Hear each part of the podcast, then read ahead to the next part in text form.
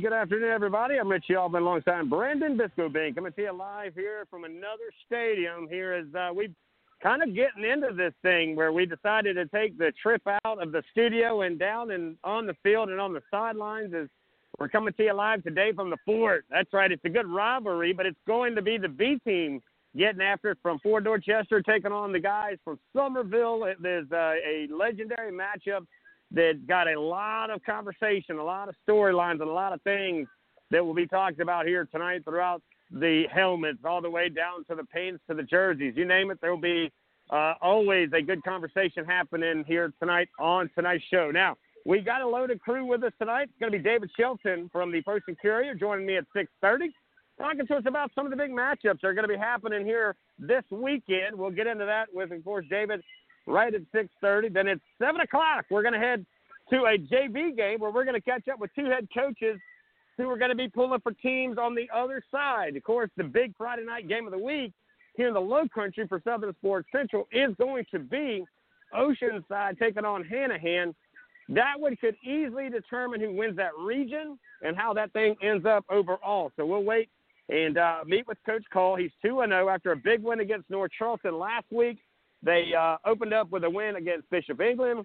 They continue to find ways to just roll through their schedule. But tomorrow night, it's their first home game where they'll actually be playing over where the Citadel plays at Johnson Hagood at 7:30 kickoff. They'll bring in the Hanahan Hawks, and of course that is going to be Coach Art Craig. He is a first-year coach over there, but they're also two and zero, oh. so he'll check in with us at 7:30, and then at eight o'clock, as we will always do going forward, we check in with one of the guys the girls from Lowco Sports. This time it's Wes Kerr who joins us at 8 o'clock to let us know what's going on with the guys in the lower part of the low country. So it's going to be a great night for football, great night for conversations. Brandon, I'll bring you in as your man in the studio up in Myrtle Beach for us. And uh, you hear in the background, of course, the music playing. Earlier, it was the band playing as they were getting ready for uh, what is going to be homecoming tomorrow night here at the Fort. They'll be hosting a team out of Stall. Should be a pretty big night for the Fort. The manpower is going to be big and strong. It's going to be a great matchup for uh, you guys, as I believe y'all are taking on Sumter. You're hitting the road, man. That's got to be our game of the week up on the Grand Strand, man. I, I would have to say to be State. The only other game that has that big of a matchup in terms of ranking and everything, and even this, you know, it it all depends upon what poll you're looking at. But the only other game that looks even close to this matchup in terms of rankings and in terms of importance is River Bluff against Dutch Fork.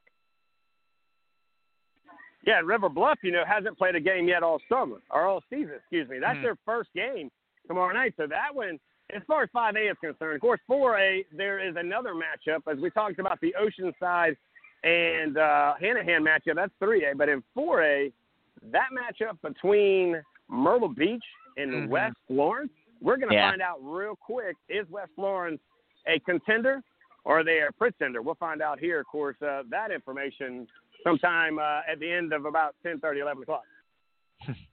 Yeah, that's going to be a fun one. That's the game of the week uh, on the Grand Strand here, uh, TV wise. Uh, but yeah, Sumter be one call, fun one to watch tomorrow night, and it's going to be a hoss fight. That's all I gotta say about that. It's just going to be the it's going to be the battle to watch is going to be the battle up front between those two lines. There's to be a lot of matchups, a lot of guys watching, a lot of clocks. We'll figure out, you know, uh, you know who's the pretender, who's the contender. Uh, you know, all of that conversation is to be had. And of course, coming out of uh, you know down here in the Low Country, there's a lot of teams like up on the Grand Strand, like in the Midlands, like in the Upstate, where if they lose, they're out. I mean, that's kind of the neat story headline week after week. It started last week, where teams were dealt their second loss in the region after week two, and already wondering what if, what happened, and now it is a put up or shut up grind until you can find a win for a lot of teams. And there's uh, even Dorman. You know, Dorman at one point was supposed to size up against, uh, well, a Burns team, who the Rebels were really gearing up for that game. I think there was a lot of excitement, but because of a word we don't use on this network, I feel like that was the push and the pullback between these two programs. So with that being said, just imagine what if, what if Dorman loses that game tomorrow night? If it would have been played between Burns, do you realize, Brandon, that Dorman is out of the playoffs? That's just how big a game every game is going forward, man. Yeah, and that just shows how big that game last week for Dorman was, and you know, the, it, like you said, you know, and and we talk about it all the time, mostly when it comes to college, but at, when it comes to high school as well, that you know everyone wants every single game to matter and for every single game to have the utmost importance. Well, this year you're getting it because with only two teams per region making it, every game's important. You need to pray. You need to basically win out your region in order to ensure that you're going to make the playoffs. Yeah, you got to win every game, and that's the fun part. I mean, while we get the whole dynamics of certain things in football, and yeah, it's a shorter season. It's seven games. For some, it's only five games, maybe even down to four. But this to me, and I get it. I understand everybody wants nine or ten games, and they want to play more games. They want to get after it in different ways. But for me, you know, the way I look at it, Brandon, is like this. This to me is a perfect scenario for many things. A, we started later. You don't see as many guys going down with cramps. I've seen a few, but not nearly, not nearly as much as we would see in August or September because we started late in September. That's not quite the issue. Of course, we're also finding out how big a deal is it for, you know, conditioning. Who stayed healthy? Who had to get healthy? They always say if you're in shape, you don't have to get in shape. You can stay in shape, all that fun stuff. So there's a lot of different scenarios. There's a lot of different headlines. And for guys like myself and you and two of the beat writers that are going to be joining us here tonight, man, this is kind of like Disney World. Every Friday night, there's always going to be something special. There's always going to be a different headline. There's always going to be a total different conversation, be it on our show here tonight or your show bright and early in the morning. Yeah.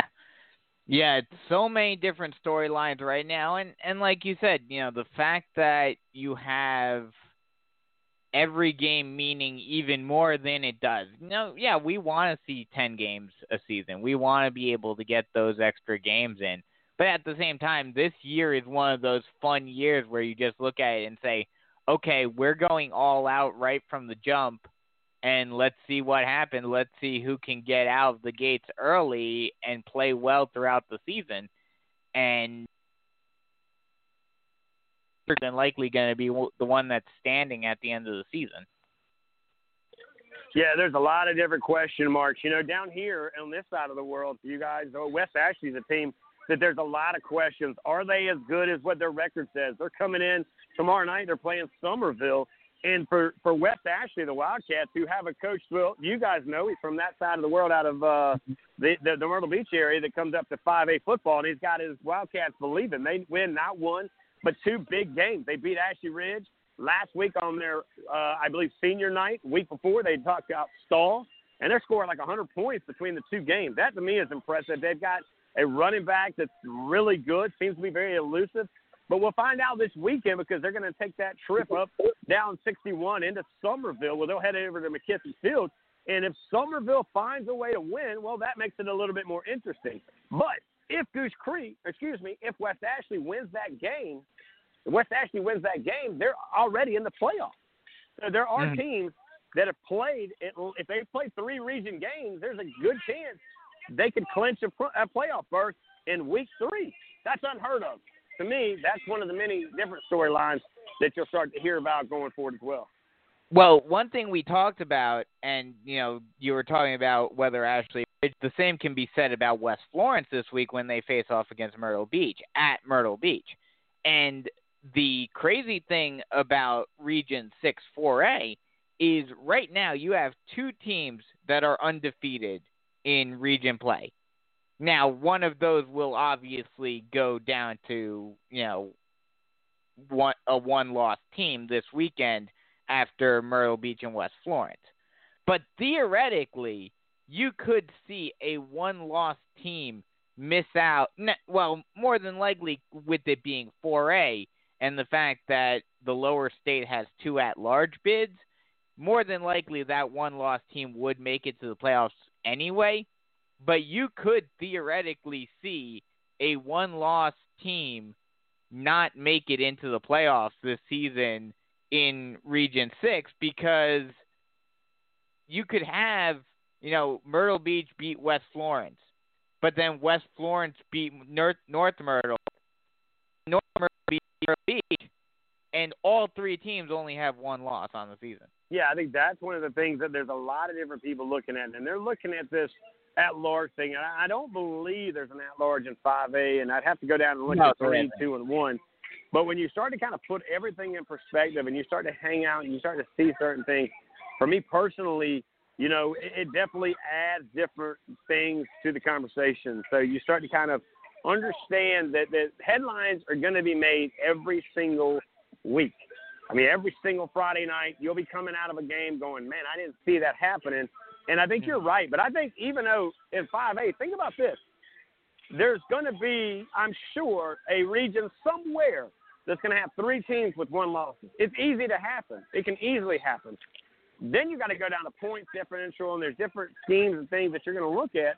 So for me personally, the way that I look at it is that you could easily have a team that could have been a threat, an opportunity to do some things within the confines, of course, uh, what's going to happen with the playoffs. Again, there's again so many things, and I can't wait to have David Shelton, guys. He's going to be joining us all the way right here in Charleston, as he's one of the big time beat writers around the state. He covers it for the Post and Courier, and he released earlier today his top ten teams in the Low Country. He also put out games to watch.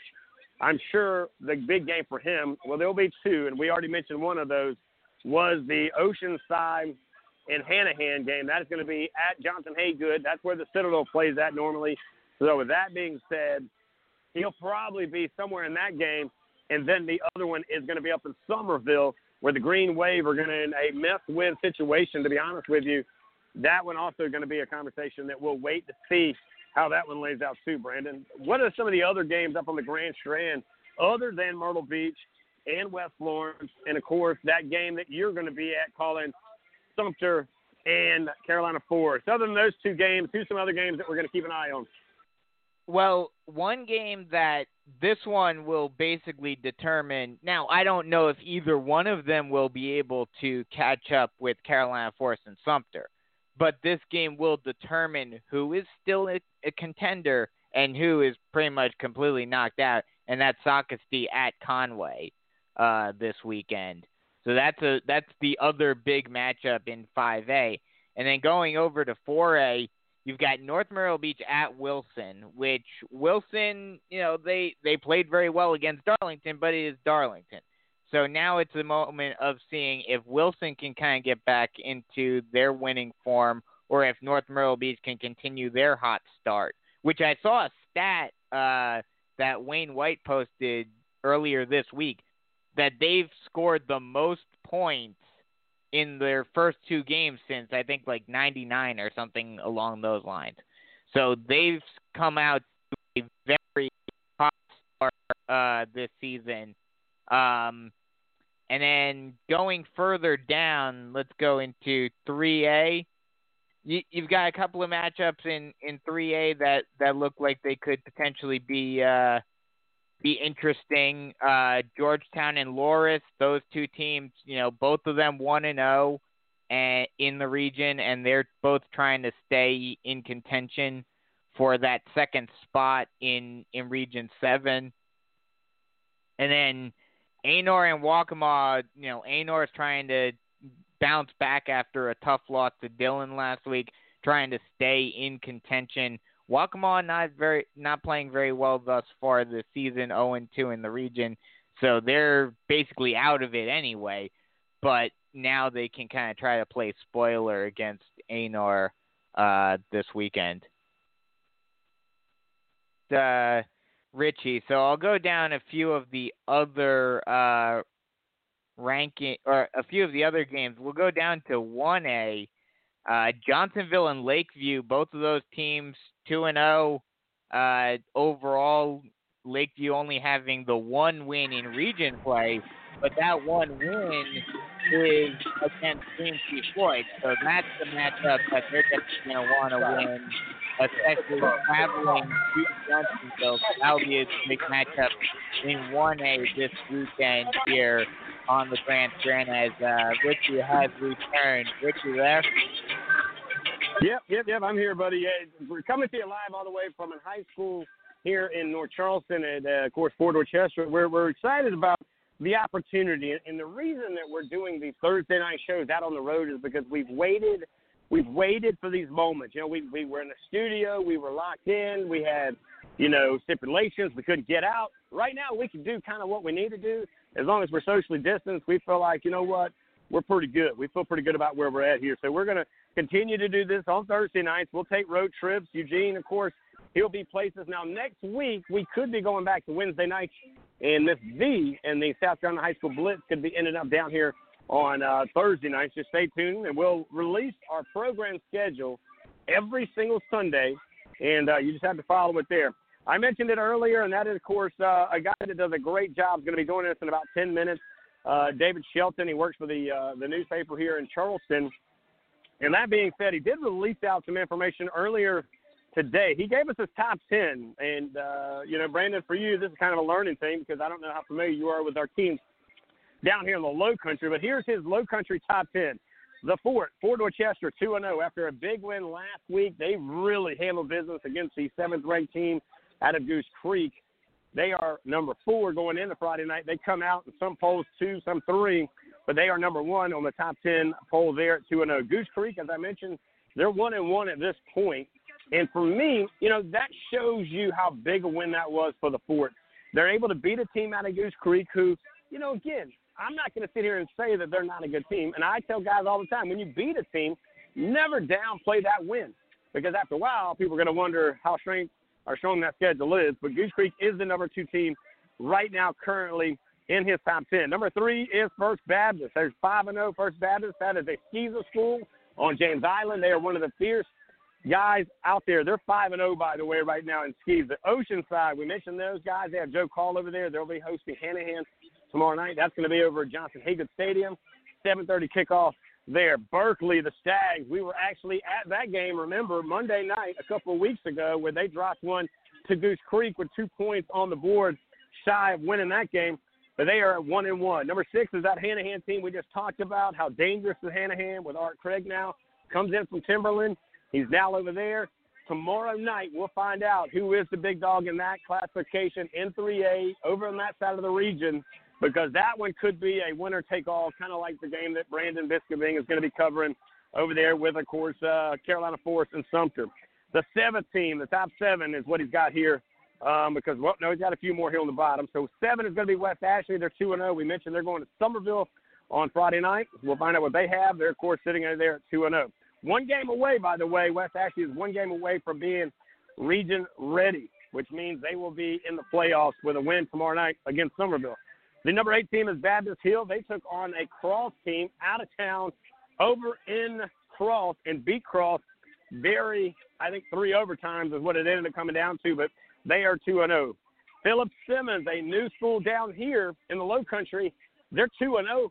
That one's going to be a heck of a matchup tomorrow night. They actually host a team out of Woodland, which is up near Dorchester and the uh, area of uh, St. George. And then the final top 10 team is Wando. They're 1 and 1.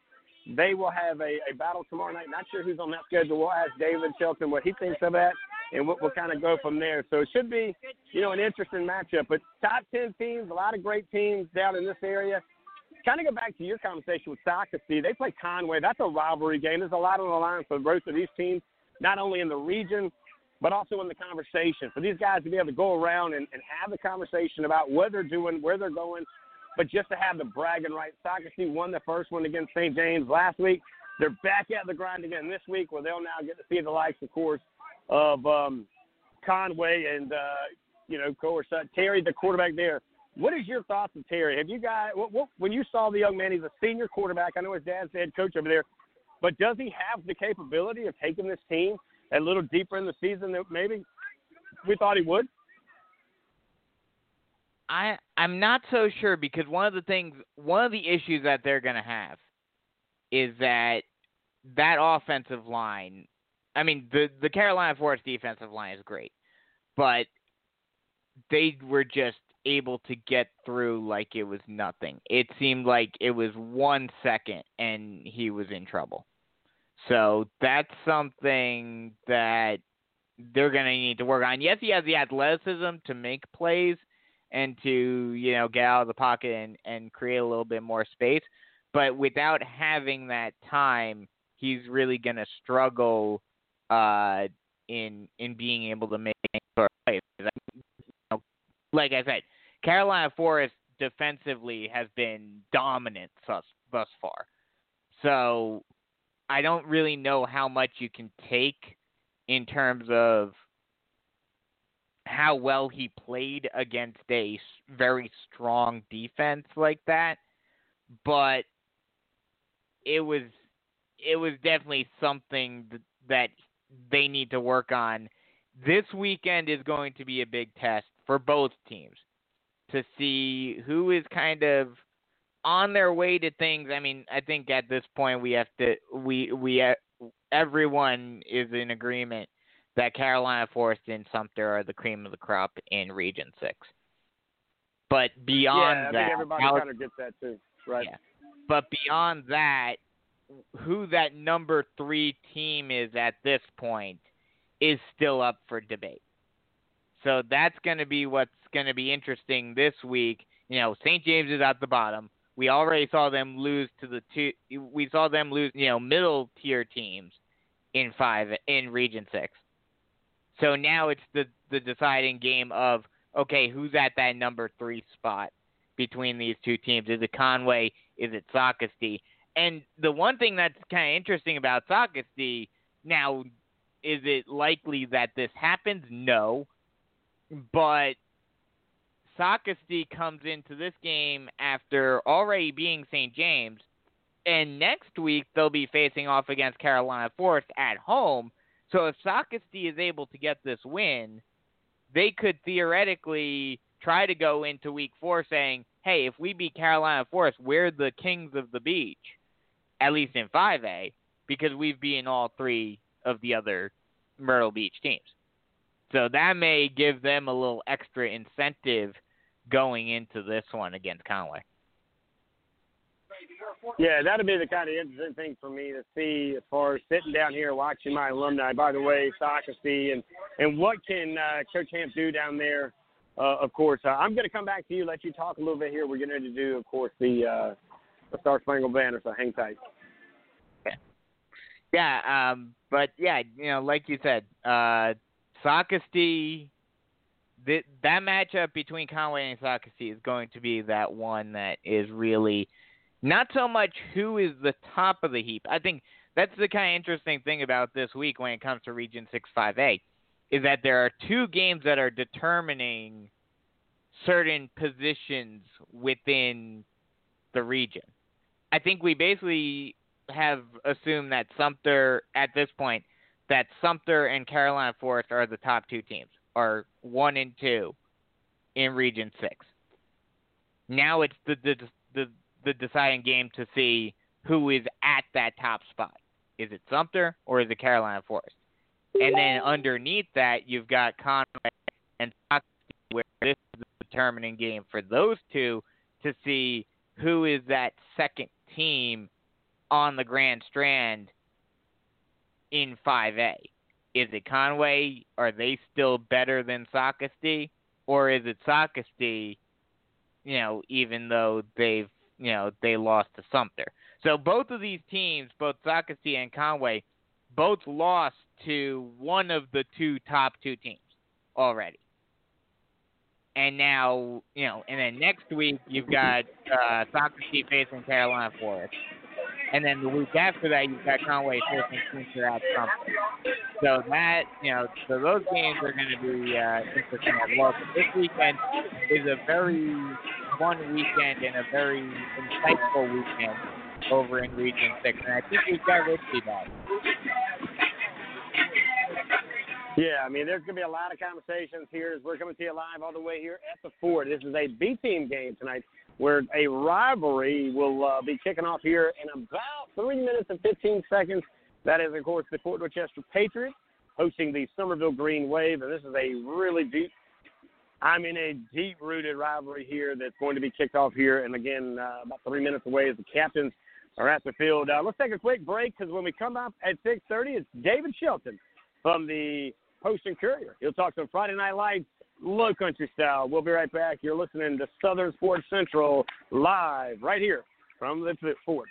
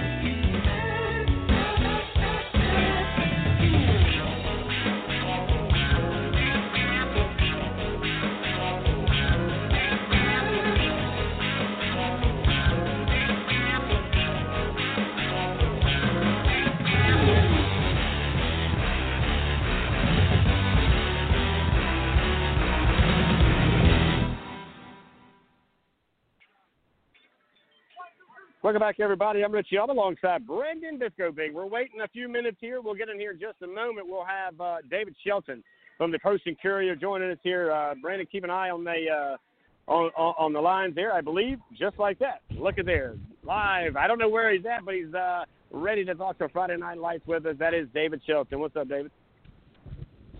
Hey, Richie. I'm headed over to Berkeley to watch them and Ashley Ridge play. oh, that's right. There is glad Thursday they, night match. I'm glad Oh, they moved that game to a. Thursday. Now I got something to do. yeah, because I'm over here watching Fort Dorchester B team taking on Summerville's B team. So, oh man, yeah. So it's it's starting early over here, man. They just uh, getting ready to kick off, man. Uh, how's the week been, man? I saw your top ten getting out there. Of course, you lead it with the Fort.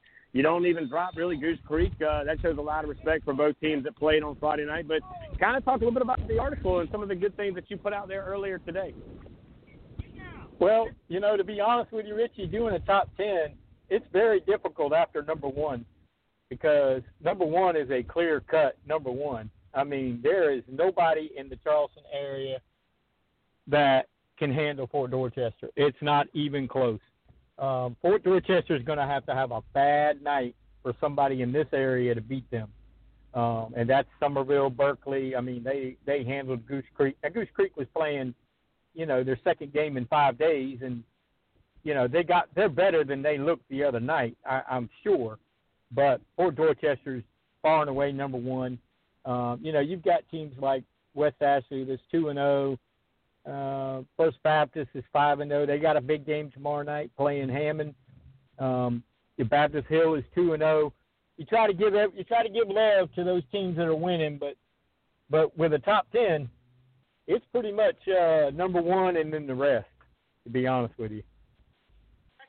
We're live right now with David Shelton talking about the Friday Night Lights, of course, that are going to be kicking off uh, for everybody, but of course, Ashley Ridge and uh, Berkeley, which are getting ready to kick off here, uh, well, there in about an hour, if I'm not mistaken. Uh, you know, you look at some of the other games that are happening, uh, you know, before we get into that, you know, you were at the game, you saw exactly what Fort had to bring to the table. Do you feel, after watching them handle business on Friday night, is this Coach LaPrad's best season, best opportunity to honestly go in and, and, and take on and, and really compete heavily against that team, as we all know, is Dutch Fork? You know, I don't know. I, I, I don't know because, and I'll say this: I, I'll say they're very talented and they've got speed and they've got uh, they've got a they they they got everything, but they're not going to have any competition, and I think that's going to hurt them, uh, or could hurt them once you get to the playoffs because they're going to roll over people. Uh, they're not going to get a lot of challenges, and you know then you have to get it up to to play a Sumter or to play a, a Dutch Fork, and you know, they're just as good and just as athletic and just as fast, but maybe they've been challenged and tested a little more.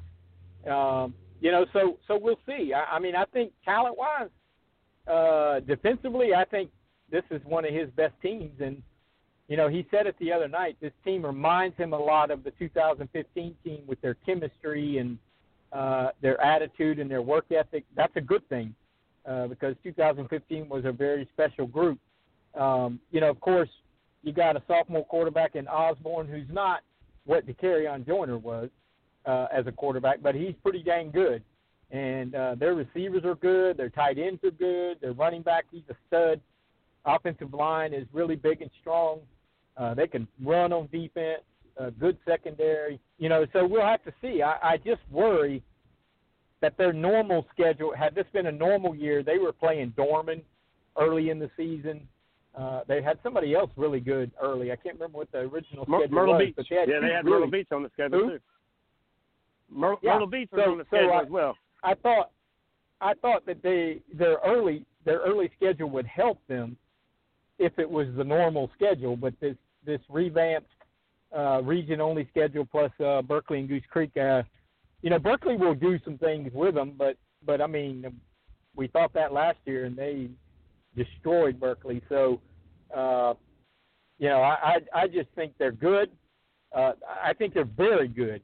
I, I worry that that they won't be pushed enough before the playoffs. And I mean, I think they're definitely a team that could get to the, you know, two or three rounds in. I, I'm I'm not saying they'll get beat in the first round, but but when you go up against a Dutch Fork or or, or Sumter, you you better be able to bring your A game and and raise your level of play. Maybe they can. We just don't know. We're live now with David Shelton with the Post and Courier, one of the great ones here, not only in the Low Country but around the state, as he helps out multiple places around the state on Friday nights. Now, David, the game that we're all going to be watching, of course, not only where you're at tonight, but a game that's going to be up in Summerville between an undefeated West Ashley team who handled business against uh, Ashley Ridge, the team you're going to watch on their senior night. But now, hard to think of on the third week of the year, they win tomorrow night in Summerville. They are in the playoffs, and Summerville is, is probably on the outside looking in and hoping that somebody else can help them out a little bit. Yeah, you're right, and and I think I think you know they both still have to play Fort, so if you just assume they're both going to lose to Fort Dorchester, uh, the winner the winner of this game tomorrow night will be end up probably second in the region and win the tiebreaker head to head, so they'll be in the playoffs. So you're right, uh, week three, and it's it's a huge game for both teams. Uh, we'll find out, you know, about West Ashley a little bit. Uh, I think Summerville will be a very good defense uh, they'll be the best defense they've played so far because uh, Ashley Ridge defense is not very good right now, and Stall is giving up, you know, 120 points in two weeks. So I think that'll be the test: is will West Ashley's offense be able to to run the football and roll up the big numbers like they have in the first two weeks against Summerville? Now, of course, tonight you're on the other side of another region here. Of course, uh, it's an outer region game for Berkeley is they're going to be taking on a, a team that's coming off licking their wounds now 0 2, and Shane Fiddler has been welcomed in, uh, I guess, in style here coming into the Low Country. Now he's got to go up against Berkeley, another powerhouse team in the 5A part of life. But uh, also you've got Wando and Stratford playing one another, Cane Bay and Goose Creek. Who do you like on that side of the region at this point in the body of work we've seen, David, when it comes down to if you had that crystal ball going forward? Well, I definitely think it's Goose Creek and Berkeley. Uh, I, I, you know, but if Wando, the window of the Wando Stratford game stays alive, uh, the loser is done uh, in terms of making the playoffs. They both have to play Goose Creek um, still ahead, so both of them need to win. They need to have one loss when they go into that game. I don't know that Berkeley is going to lose another game. Uh, in the region. So I, I really think, you know, Goose Creek is going to go undefeated. Berkeley will have one loss, and everybody else is playing for third at this point. Live right now with David Shelton from, of course, the Post and Courier. David, another game that we're going to be looking at is, uh, well, we'll have both of these coaches on right after you. Joe Call with Oceanside hosting over at, uh, of course, Johnson Hagood Stadium. Hanahan and Art Craig's new program, who's also undefeated Give me a preview of this one, man. Who's going to be the dog standing up when this one's over? Well, I don't know, but I'm going to be there to see it, so I'm really looking forward to it. Uh, I, I think they match up really well. You know, uh, Oceanside's got some guys on offense that are that have never been in this big a game. Uh, Hanahan has not been in this big a game in a couple of years. Uh, they got good players, but uh, but they did not. I mean, they won one game last year. But I think Art has really turned that program around. Their confidence level's high. I think Joe uh, has walked right into uh, replacing Chad Grier and kept everything rolling. Got a really good coaching staff, uh, really good players. Uh, but but I definitely think uh, I think these are the two best teams in the region, and I think they'll both be in the playoffs. But you'd like to be that number one team going into the playoffs. So this is basically uh, de facto region championship game, and I think it's going to be one to watch. Live still with David right here talking about all the action here on Friday night coming up. Uh, we don't have a lot of 4A action on this side of the low country, but down there in Beaufort, they do have a lot of teams that play 4A football. Of course, uh, Coach McCoy is a guy who I believe in time will build a very good program over there at James Island. It's just not looking like this year's that year However, give me a kind of an idea of what you see in 4A when it comes to some teams that we don't normally get a chance to talk about down maybe on the southern part of the Low Country. Well, I mean, I definitely think the team, the team, the te- the best team is May River. Uh, I think they're the, their team to beat. Uh, I would say right now maybe Beaufort uh, is probably the second best team, but Colleton County is is got some ability and some players, and certainly could beat Beaufort uh, could play with Beaufort. Um, but I, I really think everybody's playing behind May River in that region. It's a competitive region. You know, Bluffton is not great, but they can beat some people. You know, if you don't play well, and and but I, I think the Colleton, Beaufort, winner of that game will probably end up second because I I, I kind of just feel like May River's got a little bit little bit more personnel than the rest of them. Now we look down at two A, and you don't have to go too far because you've got a uh, a team number one that's hosting tomorrow night. That's going to be, I think, a pretty good matchup, and uh, a team that's not very known for, of course, uh, being undefeated over there on the Mount Pleasant side of the world, hanging out and bringing a team like Woodland. Now Woodland, of course, went on the road to face an Abbeville team. David, let's just be honest. Abbeville's in a different league. They kind of do their own thing. That doesn't knock, of course, the likes of Woodland. They're kind of like the the Fort and that Goose Creek region. Uh, but when you look at Philip Simmons, first time they are two and zero. Oh. What do you think about this two A matchup coming up tomorrow night? Yeah, I think I think uh, Woodland is going to have to to get ready to play. I, I I think they've got better talent than than Philip Simmons, but I'm telling you, uh, Philip Simmons is a dangerous team right now because they're playing sky high. They got a lot of kids that have played a lot of football over the last three years that they've been a varsity program. Um, they'll be excited. Uh, they'll have to definitely bring their A game because Woodland's passing game will will not get shut out. Uh, I mean, you're right. Abbeville's in another stratosphere, and Woodland Woodland defensively was not ready for Abbeville. Uh, they're they're you're young on defense, and Abbeville just runs the football down your throat. Uh, I had a feeling that game was going to be about like it was. I thought maybe they'd score a little bit, but uh, they'll score tomorrow night, and Philip Simmons is going to have to be able to score with them. But it's a huge game for Philip Simmons. I mean, to think that three years into it, if they could win this game, you know, it would be them and Timberland for the region championship. I still think Timberland's the best team in that region, but you know, somebody's got to be number two, and uh, it'll be one of these two teams. I'm pretty sure. Yeah, I agree with you, David. You know, the one thing, and I said this about Philip Simmons, once they get their coaches and they get that culture starting to be building up over there because of the athletes that you and I are very familiar with where they're coming from. Again, this has hurt Hanahan, if I'm not mistaken, and probably some of the Timberland team too. They uh, now get a very good nucleus of athletes that are going to be fast. They've got that tall, lengthy body style where they're able to go up and catch it. And again, I feel like going forward, this is a team that's going to make a lot of noise, not only this year, but going forward. Before we get you out of here, David, I, I want to get Brandon in in just a minute, but the final one I got for you is I got to talk about SCISA just a little bit because we loved on them because they were the first ones kicking this thing off before we talked about the public schools. And of course, uh, those Hurricanes over there at First Baptist are sitting at five and zero. Oh, man, is this a special season for those guys? And kind of talk a little bit about the SCISA around Charleston, if you don't mind. Yeah, I, I think they're I think they're in for a special season, and tomorrow night would be a very special win uh, Hammond is the king of SCISA. Uh, 3A, uh, they're they're the big dog. They are, you know, they're the the Alabama of SCISA right now. And First Baptist, you know, would like to be able to play with them and challenge them. Uh, First Baptist is undefeated, and they beat some decent teams. So I think they're I think they've got a shot tomorrow night. I, I uh, you know, they're going to have to play very well. Uh, Hammond is uh, good again. Hammond's not as good at the quarterback position that they've been in the past few years. But they got C.J. Stokes, and he's a stud runner. Uh, he's a big time back, and they got a big offensive line, and they can they can fly around on defense. Their defense has been very good, and First Baptist has been able to score some points. So it'll definitely be a, a battle of wills. Um, First Baptist has got a shot, but uh, you know having a shot and then going out and beating Hammond and Erik Kimrey are two different things. So uh, you know, we wish him certainly wish him luck, but it is definitely a challenge. Hey, David, Brandon Biscobing here, and you were talking about you know rankings and and teams being the Alabama of certain areas, and obviously Dutch Fork has been the Alabama of the of the lower state for the past couple of years.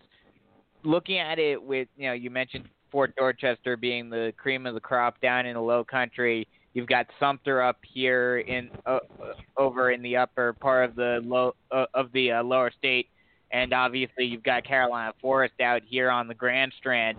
That's going to be a big matchup this weekend. But do you think, just based on what you've seen so far, is anyone going to be able to knock Dutch Fork off their perch this year? You know, I I would say right now, if I were a betting man, I would lay my money on Dutch Fork just because of their program and who they are, and they're so well coached. Uh, but I tell you, I think I think Gaffney and Dorman showed last week 30 to 29 that both of those are really good teams. I think Byrnes is a really good team. Again, those are three upper state teams. Mm-hmm. Uh, I think Sumter defensively is, is going to be as good as anybody. Uh, they're going to be able to match up with Dutch Fork uh, personnel wise. I think Fort personnel wise can match up with with Sumter and uh, and Dutch Fork. But I tell you, it's just so hard to to bet against Dutch Fork until somebody beats them. They they've just I mean, what do they won? 40, 43 in a row. Um, and this was supposed to be a rebuilding year, and they're, you know, they take this quarterback and put him in there, and and he's throwing it all over the place, and they definitely got receivers. And then defensively, they're just always so sound, and and they tackle so well. Uh, until somebody beats them, I'm going to say Dutch Fork, but but I do think this is one year where a Gaffney, a Dorman, a Fort, a Sumter, you know, maybe Carolina Forest. We'll see how they how they handle tomorrow night. Uh, Sumter will be the best team they've played, but Yeah. uh, but Dutch Fork's still the team to beat. I mean, that's just the way it is. We're live right now, of course, with David Shelton with the Post and Courier here in Charleston. He covers not only down here in the Low Country, he's a big player around the state of South Carolina. David, as always, uh, I appreciate what you do, not only for Southern Sports Central, but a lot of us around the Low Country. You you help us all look better between Jamie and those guys. Of course, Bobby. Uh, man, I tell you what, we all owe you a lot of dinners, man. So you just let me know when I got to head to Matt's, and I'll make sure you're taken care of, brother. We'll do it, man. Y'all have a good show. You too. Thank you very much. All right, let's take a little three minute break here. Let's reset some things. Uh, if you're trying to keep up with the game that I'm at currently, it is a B team matchup. And uh, again, the reason that we come out and do what we're doing like we are here tonight is because we've been trapped in a studio for three or four months. We couldn't wait to get out. So here we are. We're out, we're about, and we're at a B team matchup between a rivalry of the Fort Dorchester Patriots hosting the Summerville Green Wave. It is now the second quarter, 626, zeros across the board. Brandon, file a little short song. We'll come right back. You're listening to Southern Sports Central. We'll recap that interview right after this.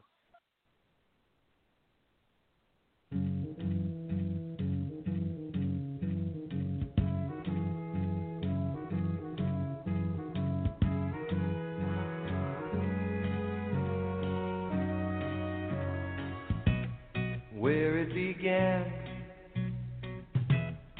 I can't begin to knowing, but then I know it's growing strong.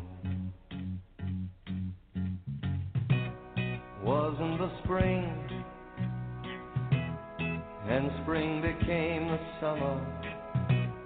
Who'd have believed you'd come along? Hands, touching hands, reaching out, touching me,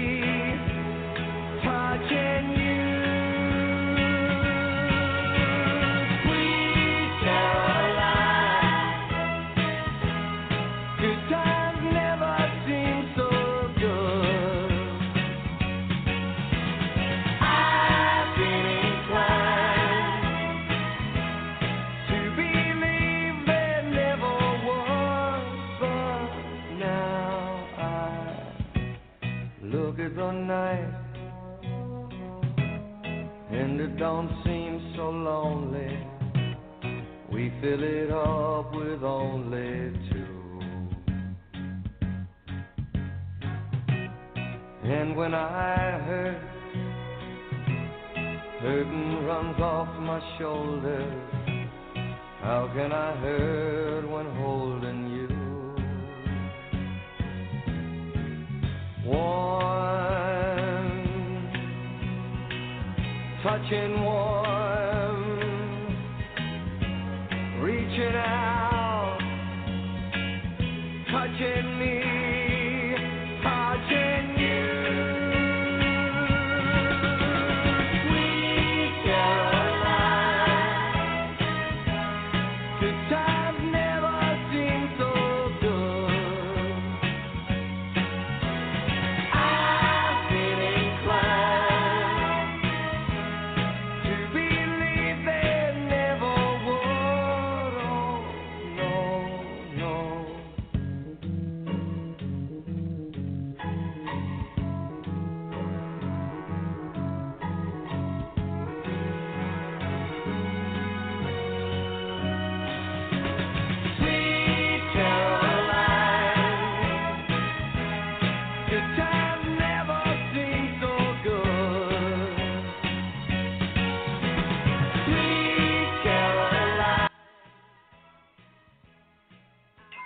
Hey, welcome back, everybody. I'm Rich Elman here live on Southern Sports Central. I want to thank David Shelton for taking some time away as he is heading actually to a Thursday night matchup between Berkeley and Ashley Ridge. Now, Ashley Ridge is 0 2 coming to this one. Berkeley is 1 and 1 after their win on Monday. Excuse me, after their win on Friday against Wando.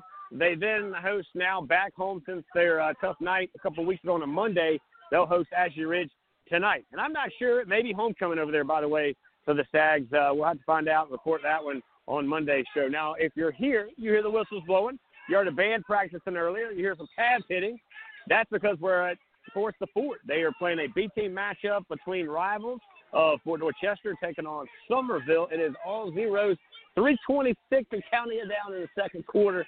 A great matchup here tonight where you see the youth, you see the uh, foundation of uh, both programs getting after it here tonight. Brandon, you heard, of course, some of the conversations of uh, David Shelton. Now, you're a guy from the outside in because you focus for Southern Sports Central on the grand strand of things. What is your thoughts from some of the things he said coming from the outside looking in, brother? Yeah, I mean, I, I definitely think Fort Dorchester is the cream of the crop. Uh, based on just based on hearing you talk about it, uh, and based on our conversations, they are definitely the cream of the crop down in the Low Country. And and like you said, whether or not they're able to get over that hurdle that is the Dutch Fork buzzsaw, who knows? Who knows if anyone's going to be able to get past them?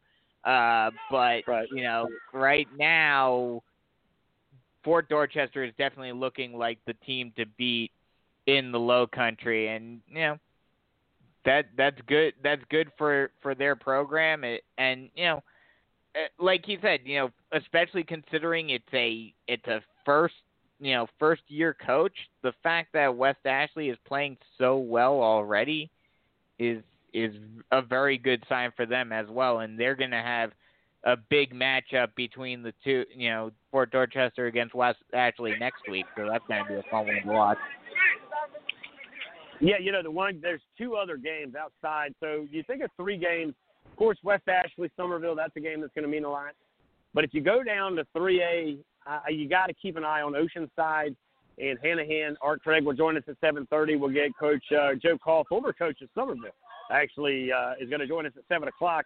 Both of these coaches come from different programs. Both of them are new coaches, but they're winning. I mean, they're 2 and 0 coming into the night, the tomorrow night's matchup over at Johnson Hagood Stadium. That one will be uh, one we'll, we'll, of course, keep an eye on. And the other one, the other one that we're going to be watching will be, well, a team that I just talked to him about, and that's Woodland. Uh, is, uh, you know, they are playing a team who, uh, I got to tell you, this is a game to me that should be, could be a really good matchup in Philip Simmons. Now, Philip Simmons, a new school, first time that they are 2 0 in their history, in a very young history here They'll be hosting a Woodland team who came off a very tough loss to Abbeville.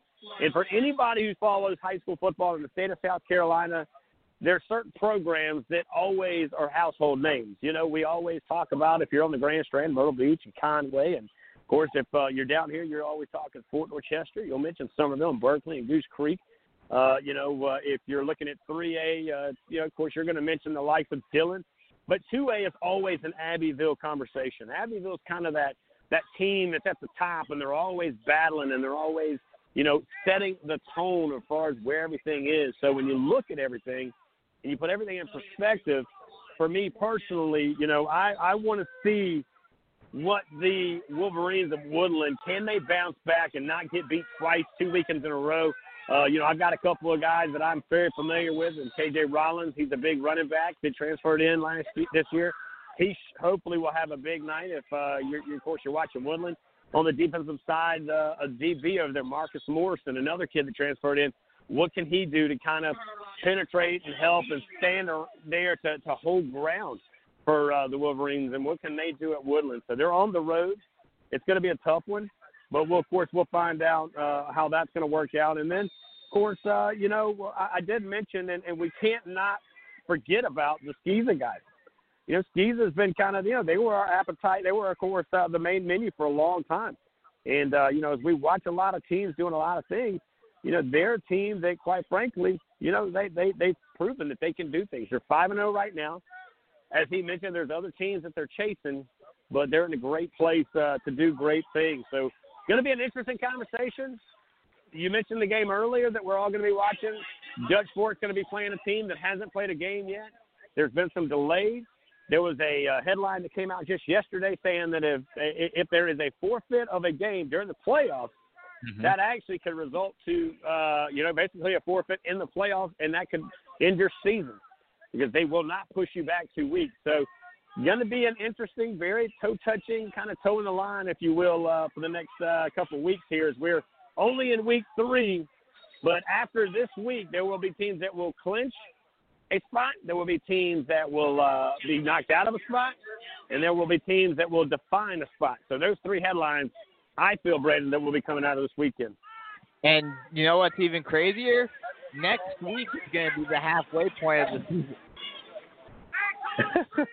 yeah, that is crazy. As we're about 33 seconds here, you'll hear the buzzer in a minute in the background as we'll be at halftime. It's all zeros here. Fort Dorchester Patriots B team is uh, zero zero against Summerville, and uh, they're going to stop the clock there as uh, first down is head, and uh, we'll wait and kind of see how this is going to work out. But uh, yeah, there's uh, the weirdness of it all, and, and it kind of sort of because it's it's week three. A lot of teams are playing seven, so we're somewhere in the middle. But there's some teams. There's some teams like C.E. Murray and Coach Schmidt's only playing five. So I mean, it Mhm. kind of depends where you are, what you're Yeah. doing, and, and how this thing is working out here And- for us and all. also- Coming up next, uh, go ahead. and and also it depends upon what's happened with other schools. You know, obviously certain schools have gotten you know games canceled as a result of you know certain situations happening. So you know that's affected a lot of different uh, schedules as well. Yeah, no doubt about that as well. So we'll talk about that and much more. Let's take one final break before the end of the hour one. It's in the books. want to thank David Shelton and the Post and Courier guys who do an incredible job loving on these young athletes around the low country. When we come back, it'll be hour two. We'll start off over at Hanahan, but we're going to check in with the head coach from, well, that's going to be Oceanside's Joe Call. Don't go anywhere, guys. More Southern Sports Central, top of the hour, coming up next.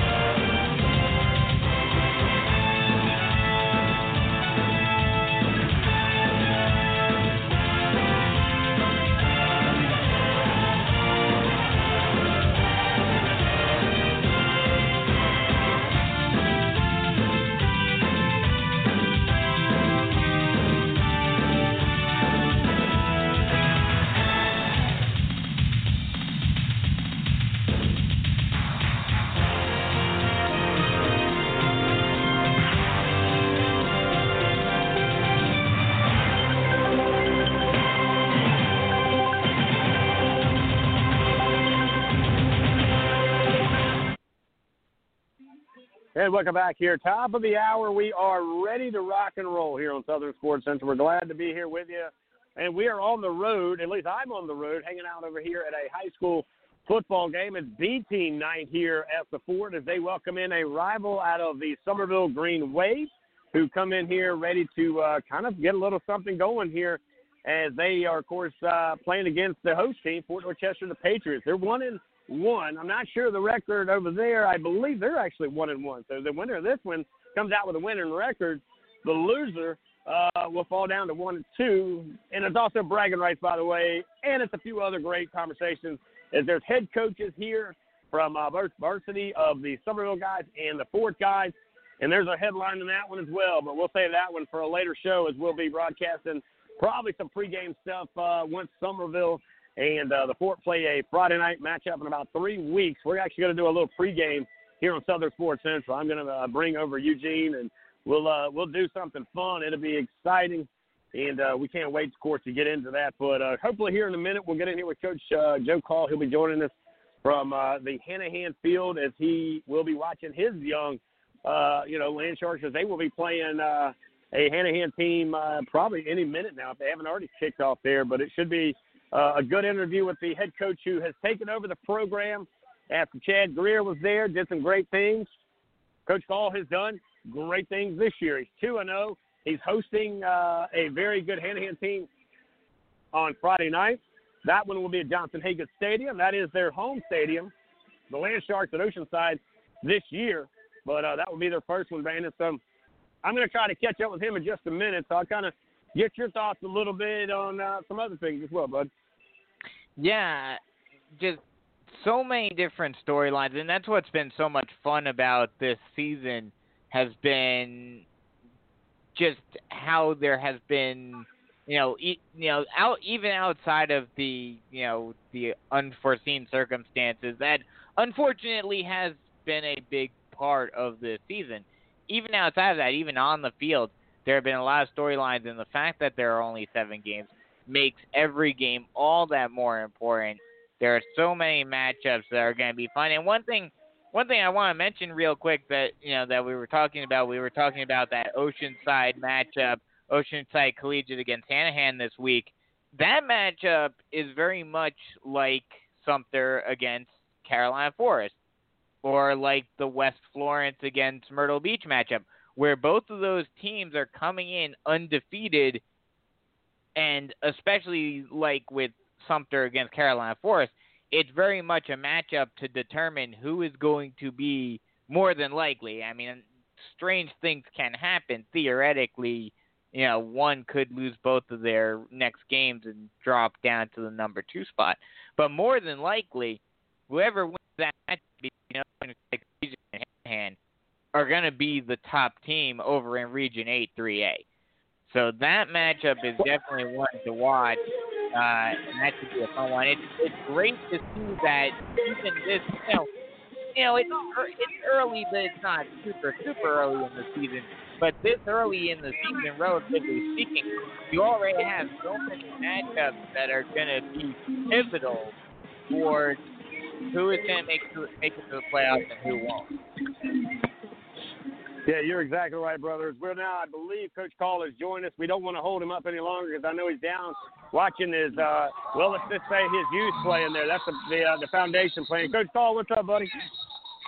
Hey, how's it going, man? Yeah, we're out here at the uh, JV game, so we actually just scored, so I got a little hung up. Uh, you know, like the special team, so I, I hollered at my kickoff team, make sure they stayed in their lanes and covered. So, uh, sorry, I uh, apologize for being a little late. Nah, it's all right, brother. So you know it's cool, man. I'm actually at the B team matchup between two teams. You know a little bit about the Fort. Of course, they're playing the likes of uh, that is uh, Summerville. It is a B team matchup here at the Fort, and of course, bragging rights are on the line. The winner, of course, will take uh, a winning record with them. So it's going to be a, an interesting conversation uh, going forward with that. Now, uh, let's talk about your game, Coach. Tomorrow night, big matchup. Johnson Hagood is going to be cutting the lights on for you guys. What do you guys see, Coach, as far as some of your biggest keys to taking care of business tomorrow night? Yeah, you know, um, I mean, what a what a you know, watching the Hanahan play their first two games. I mean, they're they're a totally different team.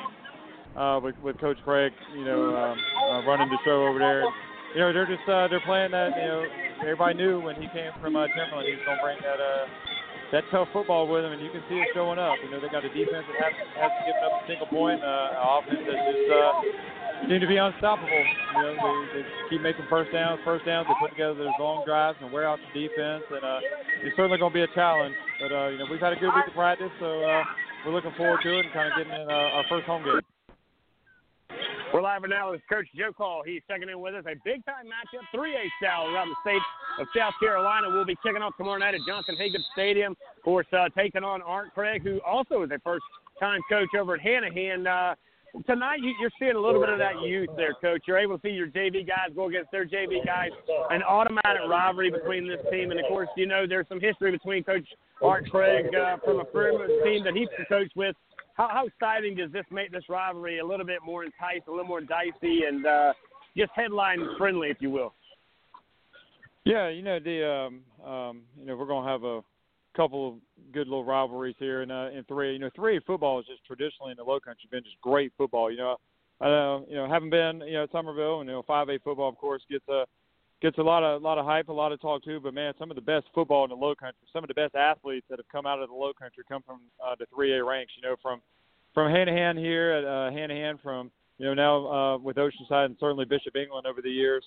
Uh, you know, just produced some like fantastic athletes. You know, even down uh, uh, Battery Creek. You know, I mean, I can think right off offhand. Greg Jones. You know, just played at Florida State, played in the NFL. I mean, just some some really good football players in 3A, and it's the uh, you know to me it's it's that that blue collar league. You know that you know kind of play the you know the uh, we don't get all the the the front headline you know the headlines and all, but man, it's some really good Friday night football. You know, you get into these communities where it's just uh it kind of reminds me a lot, you know, and my grandma actually said this, you know, it reminds you a lot about like like what Summerville used to be, but like back in like the 50s, 60s, 70s, you know, just small town, small community where you know just the entire school, the entire community really rallies around a football team, and you know to where the uh, the football team kind of set the tone for the entire school year, you know, and uh, you know even out here at a, at a at a JV football game, you know, I mean, Hanahan's crowd, you know, they got like a varsity size crowd, you know, here, of course, everybody, you know, following the rules, you know, wearing masks and stuff like that, but you know, it's uh they're just you know everybody's excited about football. You know, and looking at our our side here on Oceanside, it's just uh you know just packed crowd for a JV football game, and I think that's just uh kind of kind of goes to show that you know um, whether it's JV or varsity, you know when these teams kind of get together, it's it's you know what people look forward to seeing, and uh and uh you know that you know playing 3A football at a high level, you know, and one of these teams, uh, you know, tomorrow night's going to come out and and um, have a chance to be the number one seed, representing our region out of the Low Country, and host some home playoff games. So it's to be a big night for both teams.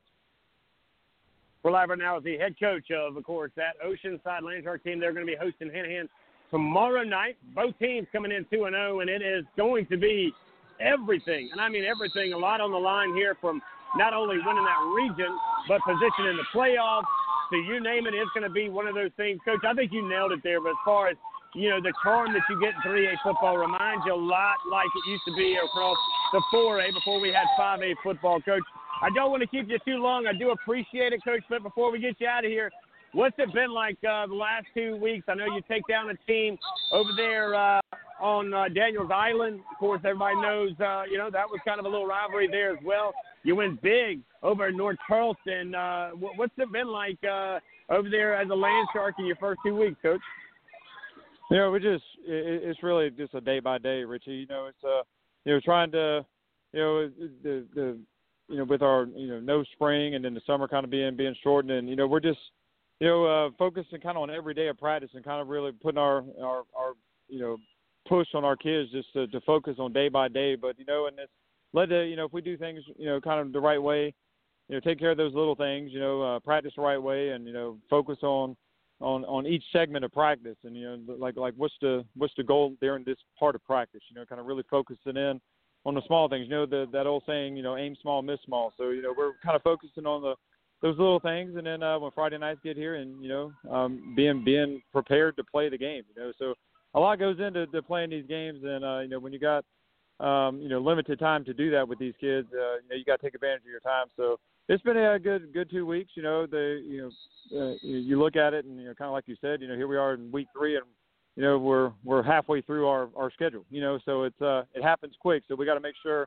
we're prepared. You know, not only every week, every game, but I mean every day, every segment of practice, and uh because it, it takes that that kind of focus um, from the coaches and the the players to to be ready to to play with uh, everything that you know all the limitations that we've had. Wrapping it up here with our head coach from Land Shark Football. That's Oceanside's own Coach Joe Call. Our game of the week tomorrow night over Johnson Hagood Stadium. Kickoff at 7:30. They'll host a team that we, of course, know very well, and that is the Hanahan Hawks. But, Coach, before we get you out, give me some headlines. Give me some big dogs out of two weeks. Uh, who's been kind of your uh, go-to guys out of two weeks? Oh, man, I tell you, really, uh, I mean, not not really any individual. You know, I, I hate to, to say any individuals, but I mean, just our offensive line has has lived up to the hype. You know, lived up to their size and lived up to their height on offense. And then, uh, you know, defensively, you know, uh, those guys have just continued to prepare that as an entire defensive unit. You know, they just uh, have really got a, got a little little chip on their shoulder, little. You know, they know pretty much the offensive guys, and, and really here at Oceanside in the past that the offensive guys have gotten a lot of the headlines. So, uh, you know, they're they're stepping up, showing kind of everybody that, that you know they can play a little bit of defense too, and um, you know make that side of the ball you know exciting to watch. You know, uh, so uh, you know they certainly got a big challenge tomorrow night with uh, the offense they're going to be facing, which is a uh, you know an unusual offense. You know, and we're not used to kind of you know nobody's used to seeing uh, an offense so dynamic in the run game like Hanahan is. But uh, you know, so really to kind of answer your question, you know, really what the offensive line has done, and really what the uh, our entire defensive unit has done. You know, just uh, they've really stood out for us, and and of course, um, you know, uh, we're, we're extremely fortunate to have um, one of the best kickers in the 2022 class in the entire country. You know, and uh, he's uh you know it's uh, he stepped up, made some big kicks early in the year, you know, and uh, he's a good weapon to have. So kind of proud of proud of those uh, those units and how they performed so far. Well, Coach, we wish you the best of luck. Again, you are our game of the week. Uh, hopefully, we'll be talking to you next week. That'll mean good things. But uh, thanks for taking time out. I know you're on the road. You're watching your young guys, and uh, we appreciate you as always being a big contributor and a big time supporter of Southern Sports Central. Good luck on uh, Friday night, Coach. Yeah, the Young Sharks just uh, we just scored scored here again right here in the, the fourth quarter. So Young Sharks are looking pretty good right here. They're playing hard. I appreciate it, guys.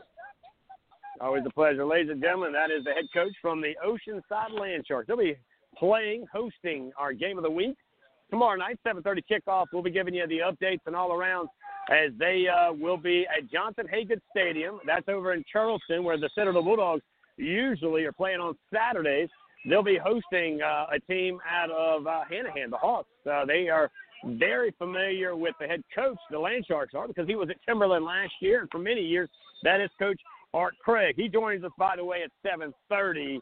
Don't go anywhere. You'll hear the other side of this game coming up at 7:30. I'll bring you back in, Brandon. Uh, again, what we're doing is 15 minutes with these guys because we don't want to keep them too long because a, we know they're on the road or they're at home, but they're watching their their pipeline, they're watching their foundation play, and that's what we're doing here tonight at a B team matchup. But you know, uh, you hear the the excitement out of Coach Call, and I know Coach Call extremely well from his days at Summerville. You know, when I was over there with him as his uh, right hand guy when it came to the media side of things, we did radio there. He and I got to do the coaches show actually uh, on either Thursday or Wednesday and played it on Friday night. But you know, you, you get those relationships. As I get the blessing now to do it here at the fort, where we do the TV stuff, and actually Friday night I got to do the coaches show. So, you know, but you hear in the guy's voice the excitement, the just everything that he's putting together over there. To me, has got to have the fan base, the student body, the faculty and staff. I know him personally. I claim him a lot of times to have a very Dabo Swinney-ish style Strategies, where he is a player's coach for sure. But you, well, you've got a chance to hear from him tonight. What's your thoughts on a guy that right now they're two and zero, oh, and this is his first statement opportunity here uh, as uh, they'll be playing for looks like all the marbles tomorrow night. But by the way, before you answer that, the winner of this game will probably host the remainder of if they if the playoffs. The loser, even if you finish second, you are on the road from the beginning to the end. Yeah, I mean, like we said, that this year more than any other year is so important And one thing I, I wish I would have had the chance to ask him, I'll ask the the Hanahan coach when he comes in. But like keeping your players, especially you know high school players, you know they're gonna you know they sometimes overthink things at times you know, you how do you keep your guys from thinking, "Oh my God, this is like this is the biggest game of the season," so and, and keep them focused on what they need to do instead of you know overthinking the matchup.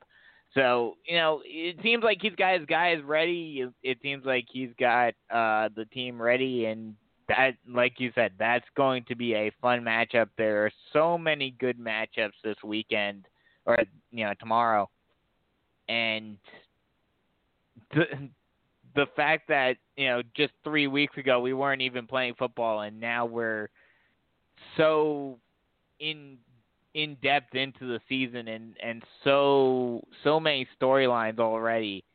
It, it's just been a lot of fun, and it's going to be a really fun ride going forward.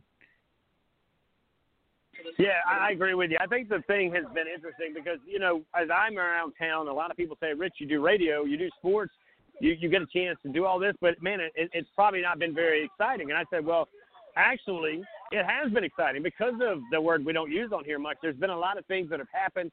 Uh, there's, of course, we've uh, we've partnered up and we continue to partner up with the Infinity Camp, uh, where they've got something going on. By the way, in Virginia, if you're listening to us around the Virginia state lines, uh, you want to look at the Infinity uh, Camp as they'll be doing something on the 17th. That's a Saturday. If you're in the state of North Carolina and you're not playing any high school football, and you hear right there the Patriots putting the first six on the board with 537 here in the third as uh, they capitalize on a turnover. And uh, here, as we're at, live at the B team matchup, but when, when you kind of put things in order and, you look at these camps, and I mentioned that if you're in the state of North Carolina, you want to check into the Carolina Experience Camp. That's also a Saturday. That's also on the 17th. If you are playing high school sports right now, I'm going to advise you to stay with your team, stay with your program. All right, these camps I'm, I'm only promoting to the guys who aren't playing on Friday night. Okay, because of a short, because of a short season, you cannot take a chance in getting injured, getting hurt of any sort. And uh, again, I don't, I'm not, and I will not promote you guys to leave your high school teams if you're in season to go to some of these other camps. It's just one of those things I'm just not going to do. So uh, that being said, if you are in the state of North Carolina, you're not playing. If you're in Virginia, you're not playing. If you're in New Jersey, you're in Tennessee, you're within a driving range, or you can fly wherever it is, and you're not playing Friday nights. You need to be in some of these camps. That's just a big thing to me. So I'm gonna gonna put it out there that you need to make sure. You need to make sure that you're getting your work in, that you're staying in shape, so you don't have to get in shape. Uh, if you stay in shape, they say you don't have to get in shape. So that being said, you know, uh, you know, you hear that, and to kind of go back to what we were talking about is, is because of these camps, the Infinity camps that we went to two of them, the Carolina Experience, we went to two of them. We broadcasted live. We've seen a lot of guys from around the state of South Carolina. We've met a lot of the guys from Ridgeview. We met a lot of guys from Gaffney, and of course, uh, Malden, Fort Dorchester, Summerville, Berkeley. So many, so many of these athletes took advantage of an opportunity to get better instead of waiting back for somebody to tell them they did it. You had certain, you know, parents. You had certain guys, you know, get together with the teams and, and work out with them because coaches couldn't. You know, while we mm. get there's been some negativeness, Brandon, out of some of that. Co- yeah, I don't want to use that word, but I've seen a lot of other stuff come out of it. I saw a Yeah. lot of the guys in Sumter get together and go to a field with other schools and work out just the players because they want to play. But we kind of have to echo this one more time, and I'm going to let you speak real quick too, bro. But when you go to somebody else's house, you got to follow somebody else's rules. Mm-hmm. There are places you go where they don't want you to put your shoes on when you get in the house. Well, treat it that way here. Yep. Yeah, and well, I've got a couple of points that are that one thing that was kind of interesting. I'm not sure if I'm assuming they're probably a private school, so that's why they're able to do it. But Abbeville is playing a North Carolina school this week, so I guess Abbeville's not. not a private school, though. Oh, oh, private school is not a private- Hmm. Then I guess they got some Yeah, sort of waiver or something. Yeah, that they must have gotten some sort of waiver or something that allowed them to play an out-of-state game. Essentially, kind of like how the FCS schools are playing some non-conference games, even though their season has been suspended. Uh, and then the other thing that I want to mention, you know, you were mentioning uh, how certain players, you know, one name that pops into my mind when it comes to this is Chase Simmons, who just took his summer and just dominated everyone and and got a couple of Division One offers as a result. Got another offer this week uh, from Charlotte.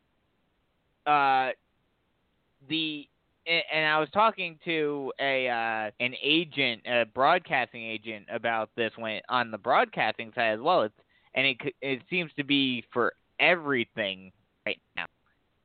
The the mindset of those in charge, that the the mindset of those that are making the decisions, whether it's uh, college uh, administrators or college coaches or you know employers or what have you, their thought has been, what have you been doing during the quarantine? You know, have you just been sitting on your butt the whole time, or have you been actually trying to do something and and try to better yourself during this break?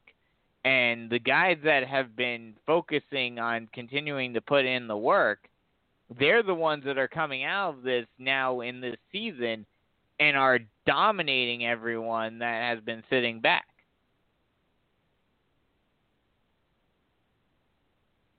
Well, I think that's the thing that you're learning. I think that's the thing that you're seeing. I think you're seeing a lot of these guys who are getting better because they didn't decide to just wait. They decided mm-hmm. that they would push through that they would set the tone, and, and you're seeing it. You're seeing these guys who are getting better by design. You're seeing these guys who have put in a lot of work. Chasen is one of the great. I watched him in Charlotte. I watched him literally manhandle commits from other major Power Five schools, and he came mm-hmm. out because of that one alone. And I'm not saying there are no other camps out there that aren't giving exposure opportunities, but I'm going to say for that camp, that was his one camp. There were camps in Atlanta. There were camps in Columbia. I'm sure there's been other camps around the country that have helped these athletes who decided not to sit back, not to wait on somebody to tell them, hey, you need to get out there. Hey, you need to do something. Hey, you have got to take charge of your life. Because here's the thing, Brandon, here's the thing. This senior class is up against a massive wall of opportunity oh, yeah. that's not there like normal. There is mm-hmm. not many openings. It's like mm-hmm. I tell you, it's like being on the Grand Strand in Myrtle Beach, South Carolina in the middle of July looking for a hotel room. That's mm-hmm. what it's like for these guys that are looking for scholarships. They're not there. There's not room. There's schools that have hardly any room for the guys that they're bringing back. Remember, the kids that are even playing now, they're playing on free money. They're playing on free yep. chance.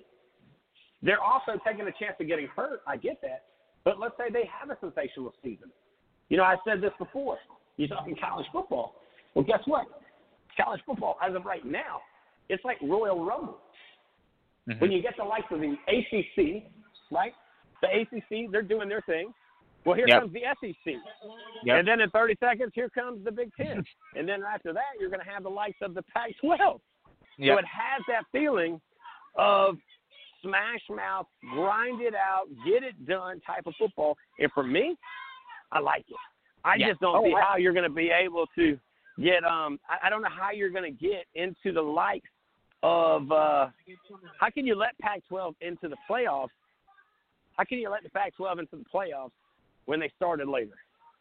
When you and I both know that, that there's a lot of conversations, and for me, how do you keep out three SEC schools who, let's just be honest, their their schedule a lot tougher than everybody else's, and that's why even for Clemson, and I get Clemson's legit. We'll find out a little bit more about the Tigers on Saturday night. We get it; they're college game day.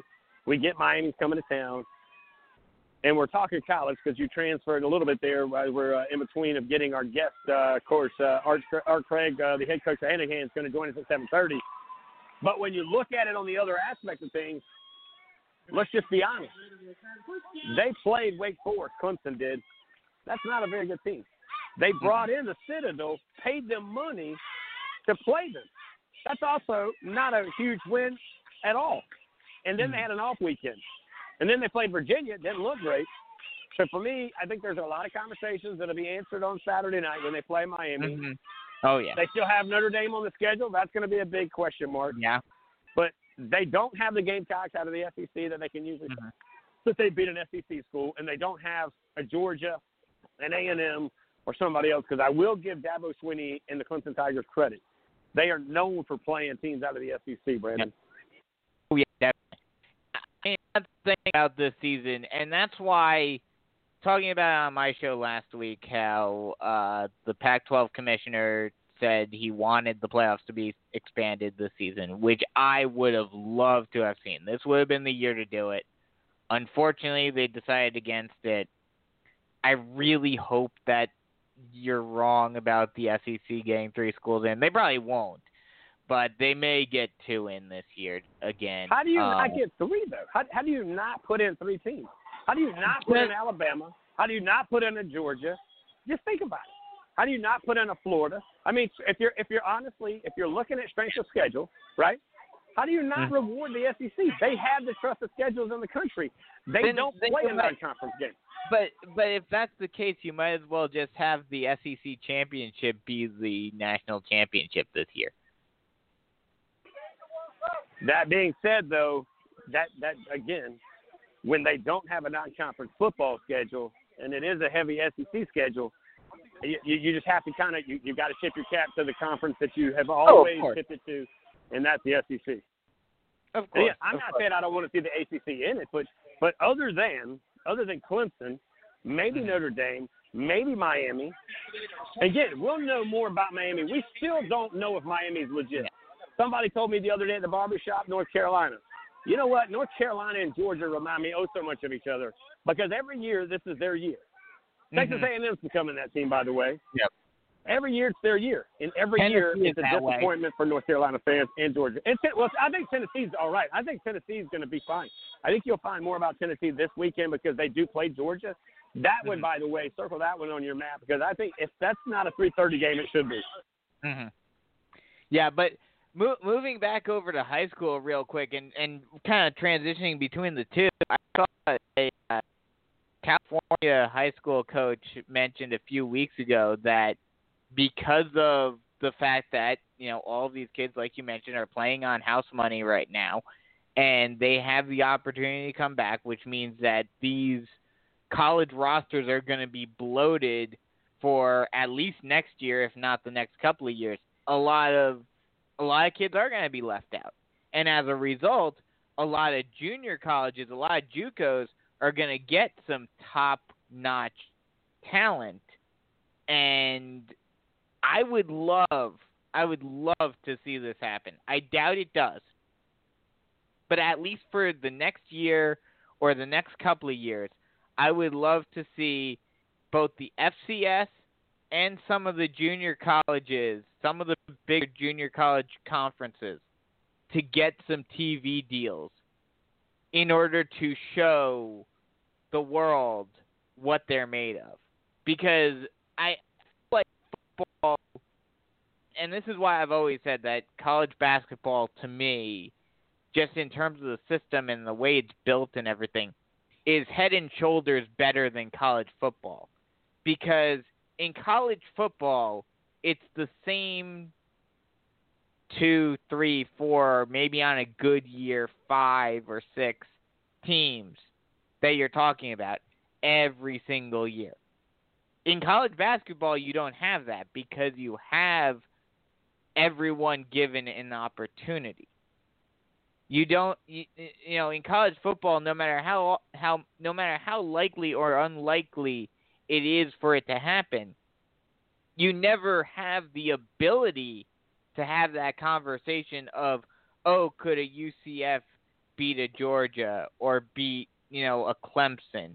Or could a, you know, could a North Dakota State beat a Clemson or beat a Georgia or beat an Alabama?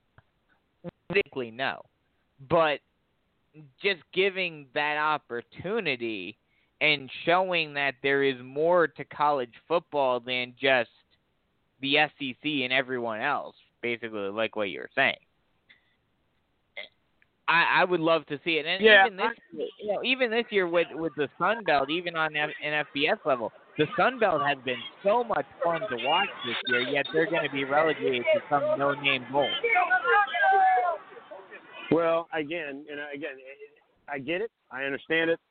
We'll have to debate it later. We'll table this conversation. We've got to take a break. Art Craig going to join us next. He'll be coming from Hanahan High School as the Hawks are hosting a JV matchup between a team that will be matching up on the varsity level next, of course, this Friday night. That'll be our game of the week, and that's Oceanside. So don't go anywhere. We are live coming to you from the fort. It is a 6 nothing lead for the fort here on B Team Night in between a rival, and that is Summerville and the fort, guys. Don't go anywhere. Coach Art Craig from Hanahan coming up next.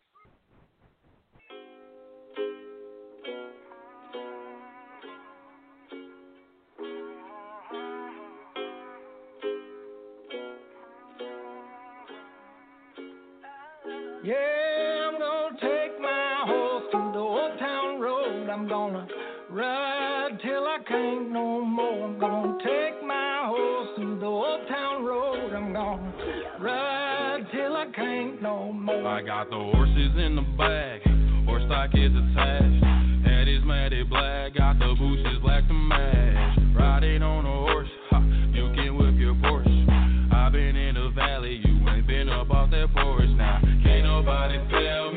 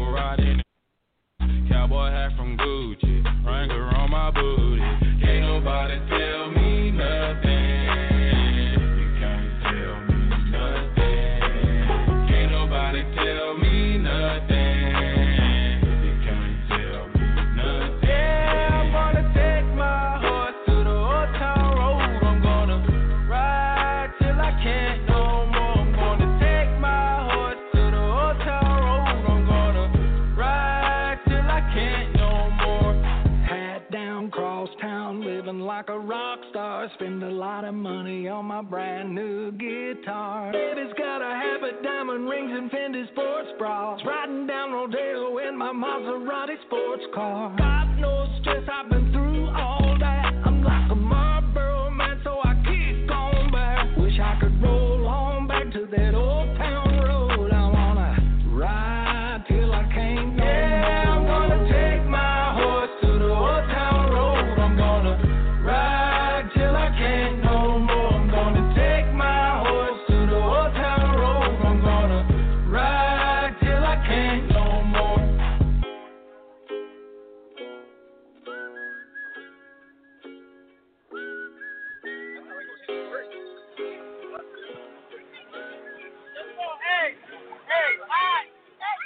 Hey, welcome back, everybody. I'm Rich I'm Sherman, alongside Brandon Bisco Bing, Southern Sports Central Thursday night edition. We'll go back to Wednesday next week, and you will hear Miss V and the guys and girls over there at the South Carolina High School Blitz Sports Show on Thursday. We do a little switcheroo. We go back to our Wednesday. We give them back to Thursday. Of course, we'll be doing it all right here on Southern Sports Central. Don't forget, tomorrow morning, you will hear Sports Unlimited's very own Brandon Bisco Bing as he kicks it off at 7 o'clock for three solid hours. It will uh, it will be a great matchup uh, as uh, we're here six nothing. By the way, it is a six nothing lead for the Patriots going into the fourth quarter. Uh, Brandon, I'm going to try to get Coach Craig on my end and see if I can get him here. I'll kind of turn it to you real quick. All right then. Well, yeah, like you mentioned, you know, lots of fun matchups, lots of uh, lots of good action going on right now, and moving forward into tomorrow, uh, lot lots of good good games going on. Fort Dorchester obviously has a big matchup tomorrow. Eve tomorrow evening against Stall. That should be a game that more than likely Fort Dorchester should be able to win. Uh, two and zero overall, one and zero in the region against an zero and two Stall team on both fronts.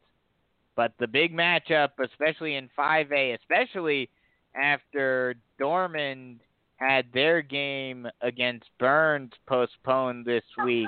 Hey, real quick, Uh, Brandon, I don't want to cut you off, but I know Coach is on the line with us. Yep. Coach uh, Art Craig joining us from Hanahan. Coach, uh, good afternoon. Thanks for coming on the show tonight. Hey, thanks for having me, man.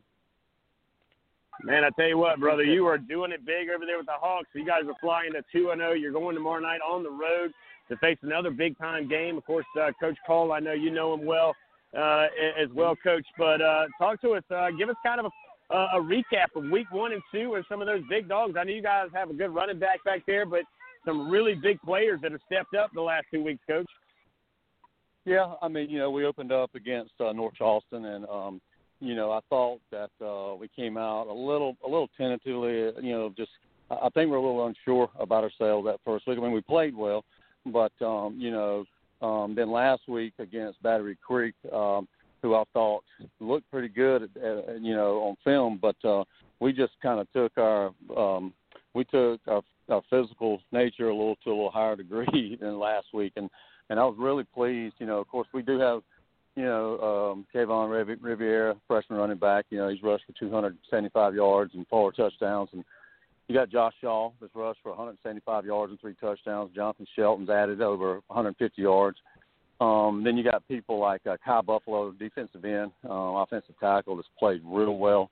Andrew Stewart, both sides of the ball, and uh, at linebacker, um, Alex Harrod. Um, you know, I think he's got 30 tackles in two games, and um, and then our special teams have been really good. Blake Morris has really done a great job of kicking. Uh, he does all the kicking chores for us. So I'm pleased, um, but we also know what's in store for us tomorrow night. You know, um, that's going to be a big challenge for us. It's going to really give us a, an opportunity to see where we're at, um, how far we have to go, and I'm I'm antsy, but I want to see how our kids are going to respond because Joe's got a really really good squad over there. We're live right now with the head coach from Hanahan, the Hawks, flying to a 2 0 record. Tomorrow night, they'll be flying over the Johnson Hagood Stadium, take another 2 0 matchup inside the region. And I tell you what, coach, there's a lot on the line. It's not just some bragging rights and some region play, but my understanding is the winner kind of in the driver's seat going through the playoffs a little bit, coach. Tell us about how this thing lays out, not just for the bragging rights in the low country, but across setting that path going into the uh, remainder of the season and into the playoffs. Well, I mean, you know, for them, you know, they've already, you know, they've already played, um, you know, Bishop England and beat Bishop England, and you know, of course, we still have Oceanside and Bishop England with um, Academic Magnet in between there. So whoever wins uh, is going to have obviously the upper hand um, on the region championship, and then um, after that, the thing that makes this game kind of important is the way we see it is whoever wins this game may have home field advantage in the playoffs uh, as long as they're in it, you know.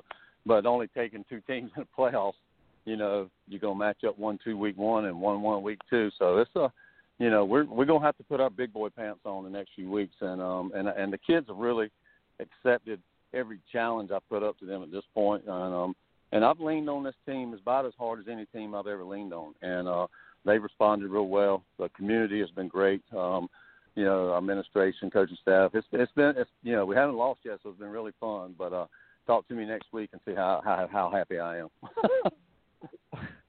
Well, that that's the big question. Uh, the, that's the big question this week. How do you, you know, and you were even talking about it when it comes to yourself. How do you keep the team and yourself, you know, focused and and calm, and not let the intensity and the, you know, the fact that this is probably the biggest game of the season for you guys to overwhelm the team and let you lose focus?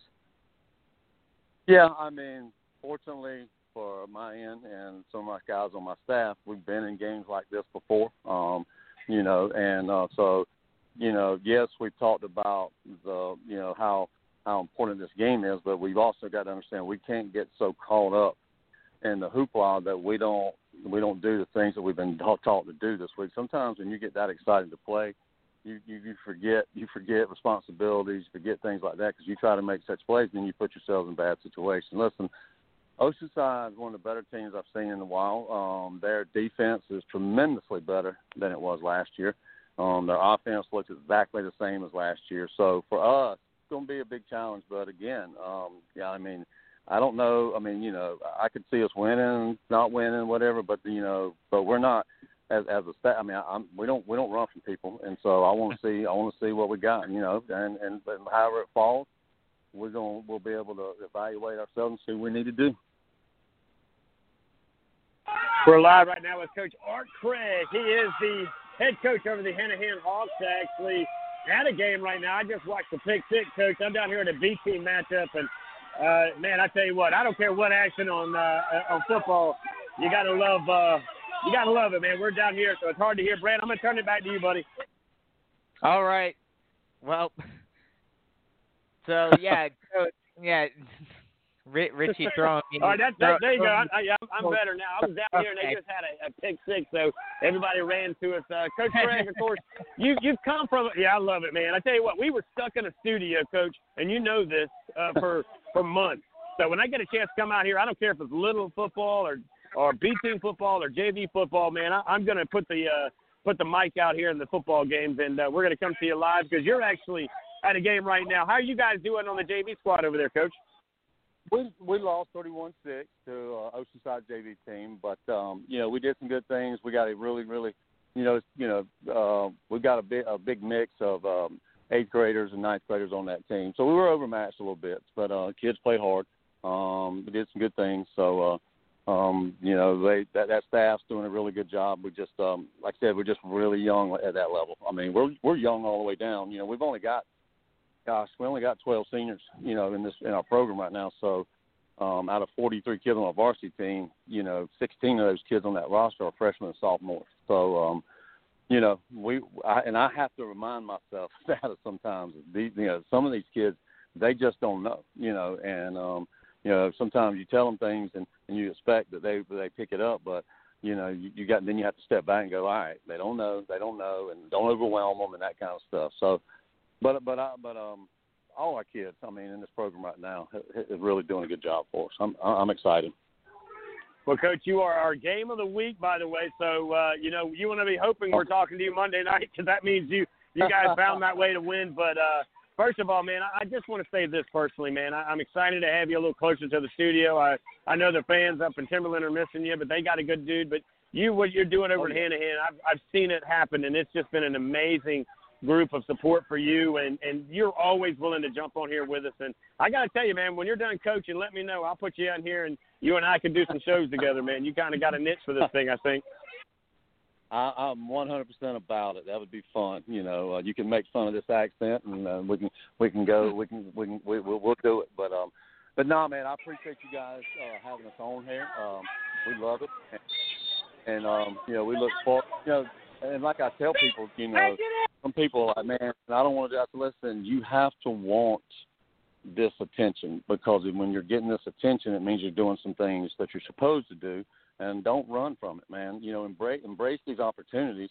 Um, you know, because like you said a few months ago, we didn't even know we can get an opportunity to play a game like this. So, um, but one thing I do want to do is um, I want to throw a shout out to uh, Sean Wright. Uh, his dad passed away last night, and um, I know his family's uh, hearts are hurting real hard now. So, all you people out there, if you can, you know, say a little prayer for Sean Wright and his family for the next few days. no doubt coach and that's the head coach over at Cross correct Yeah, yes, yes, yes, yes. Yeah, yeah. Coach Sean Wright's a great guy, and I know he's close to you as well, Coach. Uh, God bless you and your family. We'll talk soon, and uh, thank you again for taking time out tonight to join us, to educate us, update us, and let us know how the Hawks are doing. And good luck tomorrow night. We'll be looking uh, at the score as uh, we cover a few games around the Low Country, Coach. Thanks, brother. I appreciate it, man. Always a pleasure. Ladies and gentlemen, it doesn't get much better than that right there as we get Coach Art Craig. He is a legend down here in the low country. Spent a lot of years at Timberland. Yeah, they know about that guy, but now he is building it over at Hanahan. If you believe it, well, they will come, and that is the wins. And they are doing that in fashion. I appreciate all that he does on and off the field in every community that he stands in. And as we just learned about Coach Sean Wright, you know, we've had Coach Wright here on Southern Sports Central. He is the head football coach of Cross. Our thoughts and our prayers are with him and his family as uh, you're hearing it right here firsthand as uh, his father uh, passed away last night. We're taking a quick minute. Brandon, find a song in just a second. We're going to give it a moment of silence to recognize Coach, uh, his dad, who I know played a major role in his life and major things in so many ways. And uh, again, he's family here on Southern Sports Central, so let's give him some respect. Give him a quick minute. We'll come back and when we do, Brandon will take it over until about 8.30. Don't forget, at uh, 8 o'clock, he is going to be in here with uh, a guy from Lowco Sports. He'll be talking about Beaufort, Hilton Head, all kind of teams down there in the lower part of the low country. So when we come back for break, Brandon, it's all you. I'll be back at 8.30, guys, and uh, stay safe. We'll be right back. You're listening to Southern Sports Central.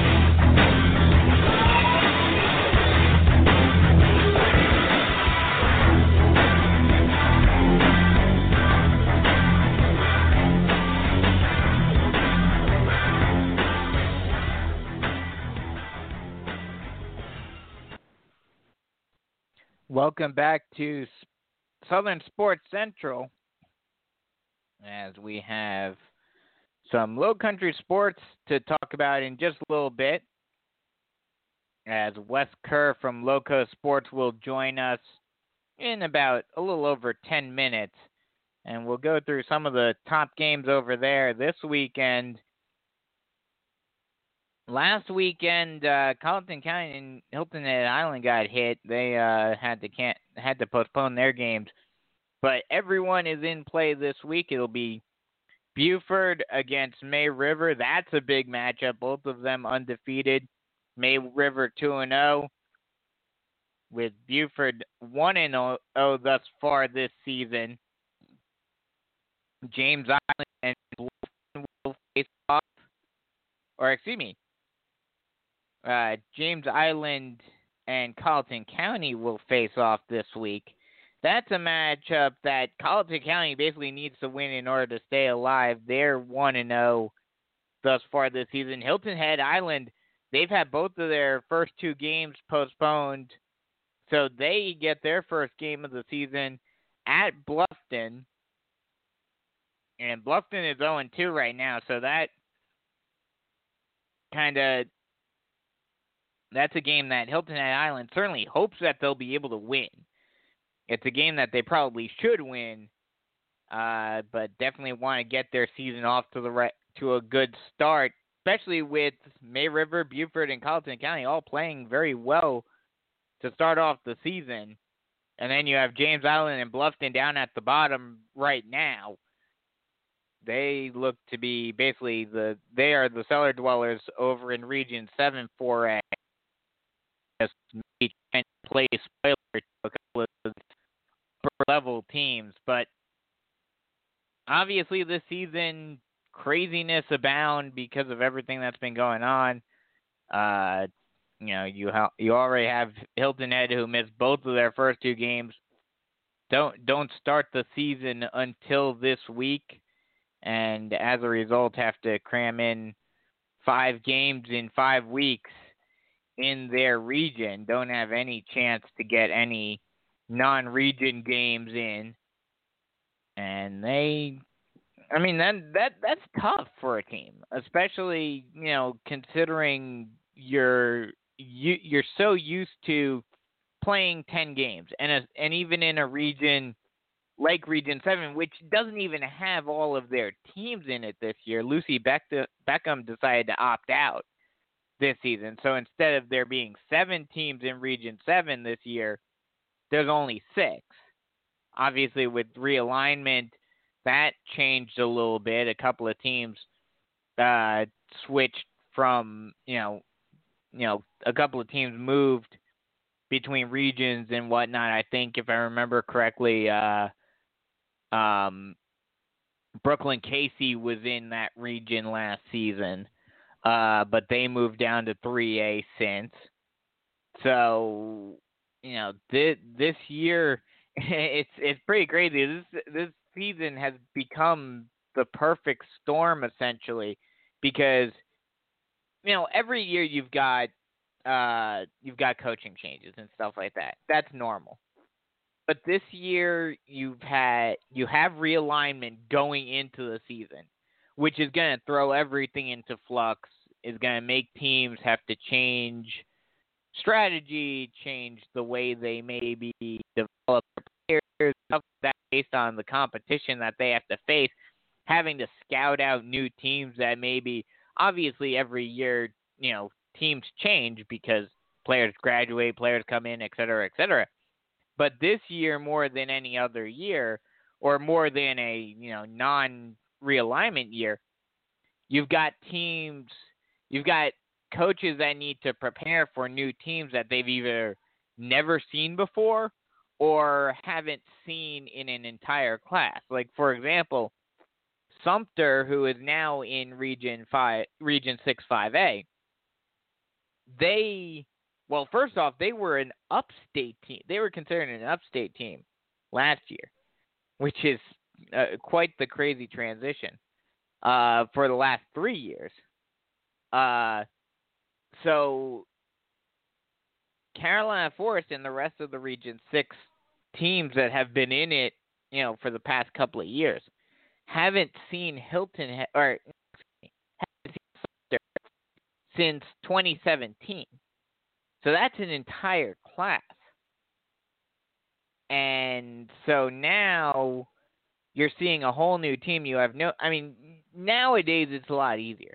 Nowadays it's a lot easier because you've got, uh, you've got film, you've got Hudl, you've got all of this, all of these things, all all of these resources at your disposal that even you know even 10 years ago let's say maybe even 5 years ago i'm not sure exactly when Hudl started to become a big thing.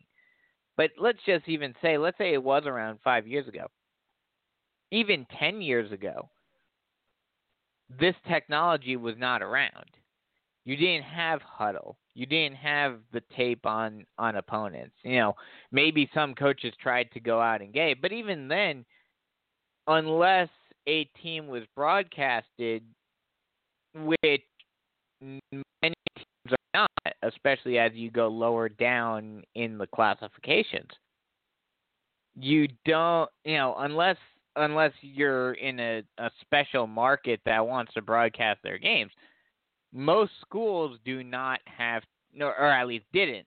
Now they do, but in the past they didn't have tape on on their opponents.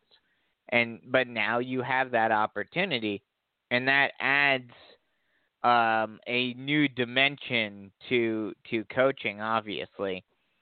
But like I was saying, you know, this year realignment, you've had to readjust, you've had to reevaluate who you're facing off, and on top of that, the you know the word that uh, Richie does not want to say on on his show. I'll, I have no problem with saying it on mine. I talk about it maybe I won't say too much, but I it is the big story. Unfortunately, I hate to say it. I hate to say it, but I you know I I kind of lean on it a little bit uh, for storylines because it is. It, unfortunately, no, no matter how much you want to avoid it, it is something that is going to impact uh, the season. It has impacted the season in so many different ways. Um, you know, and and it's just something that you know everyone kind of has to has to handle. But the the interesting thing, like I said, you know, the fact that you don't have one of your schools playing at all this season, you've had to deal with a limited off season. You've had to deal with all of this, so it's it's it's been a very crazy year. Um, uncertainty and the the uncertainty of certain team or of everyone really, but you know especially uh, in certain areas, the uncertainty of not knowing what's going to come next. Are we going to have a game this week? Because as we've seen, you know, a game got canceled just today. So a day ahead of the, you know, a, a, a day ahead of game day. That has impacted uh, things immensely. Most of the low state uh, teams are um, are in 4A or the low country teams rather, are in 4A.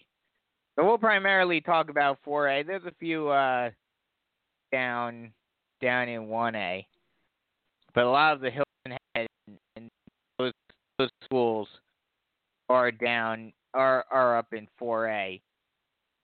So when uh, when we get Wes Kerr on, we'll we'll talk about them. Talk ask him how he feels to have a uh, full slate of games finally this week after the first couple of weeks as a result of Hilton Head having to miss out on that.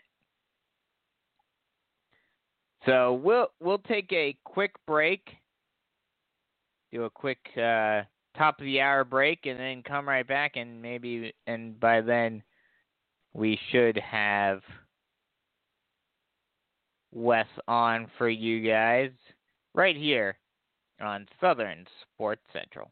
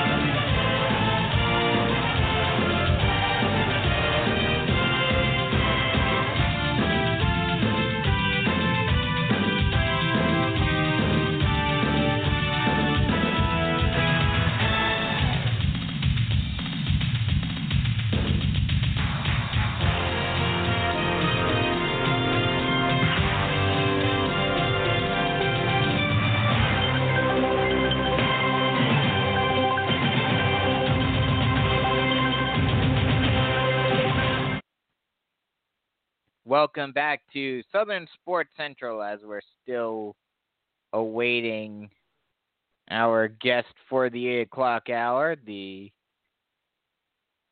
Wes Kerr from Lowco, Sports, and we'll talk about a bunch of different things with him. Like I mentioned, a couple of big games this weekend, most notably, probably the biggest one. Uh, definitely has to be at least for me, and I'll I'll admit maybe I'm I'm a little biased, but I think the biggest matchup in the state this week is Carolina Forest against Sumter, because those two teams are both ranked in the top ten in the media poll. If you go to any of the other polls, whether it's Max Prep or High School Sports Report or you know Massey or any of the other polls they're both ranked in in the top 25 in the state or in the top 10 in their region.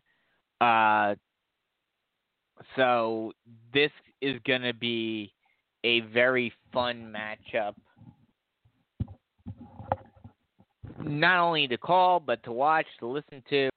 Uh, if you want to uh, listen to the game, uh, I'll be calling it. It'll be on YouTube, so just type in Carolina Forest, and I'm sure you'll find it, or go to SHN Sports on YouTube.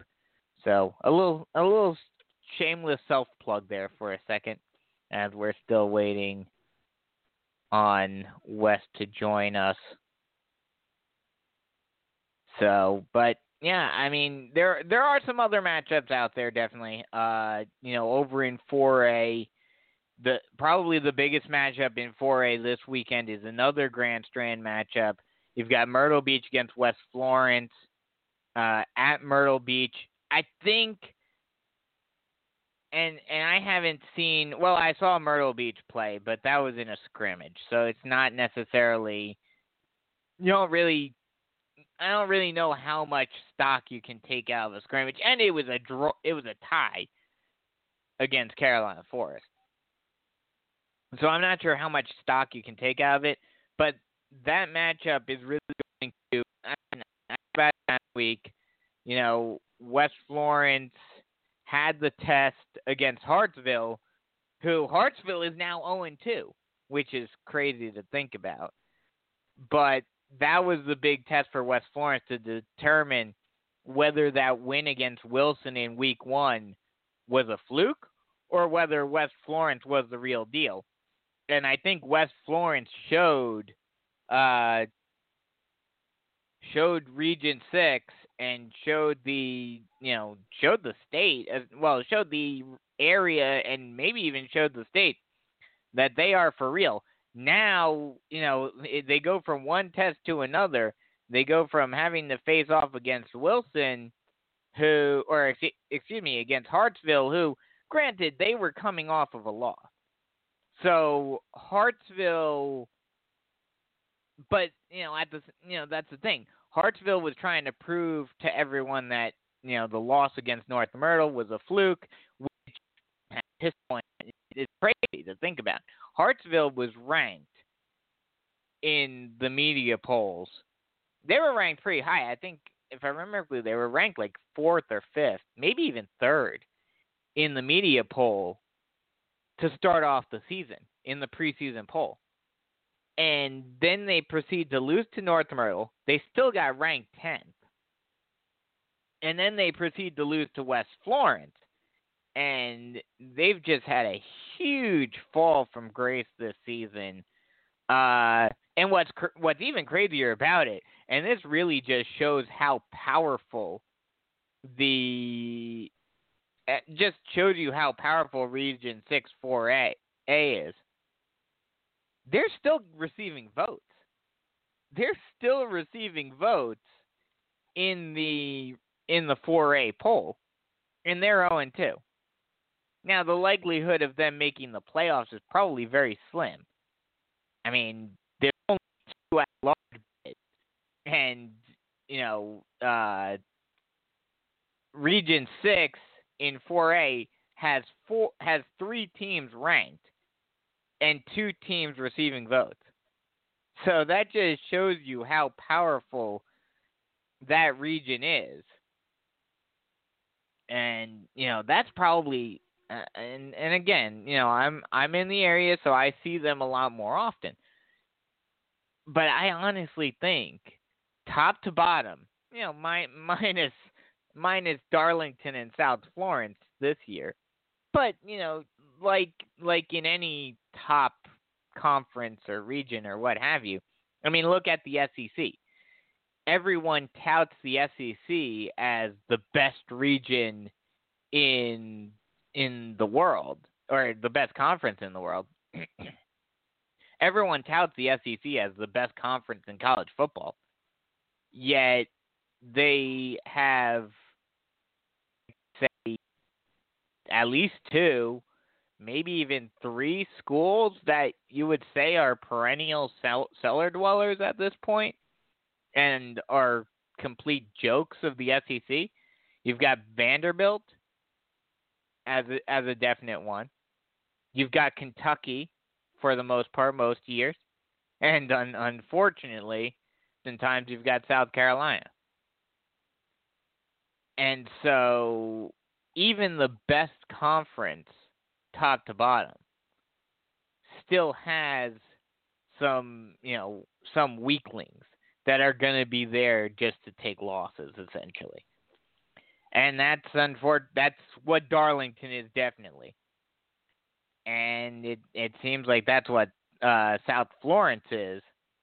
Uh, but what's crazy is that Hartsville, who is ranked, or who was ranked going into the season, and is still receiving votes has yet to win a game, and that's that's the craziness of it. It, kind of reminds me of um, you know an SEC school um, that loses two closely fought games to start off the season, who went who came into the season ranked, who lost, who loses two closely fought games to start off the season, but then is still ranked or is still receiving votes. We've finally got Wes on the line. So, hey, Wes, how's it going?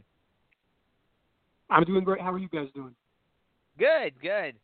Ha- let me first ask how how does it feel finally having a full slate of games on your plate uh, this weekend? It's awesome. We've been looking forward to it pretty much since uh, August for for the South Carolina High School League to make their return, and we are now uh, having pretty much everybody in our vicinity of coverage playing football this weekend. And Hilton Head Island, uh, they've had to wait a long time. This is their first game after waiting a, a while due to COVID-19, a positive test in the program. Now they're Yep. finally able to, to start their season. They're taking on their rivals, which makes it even awesomer.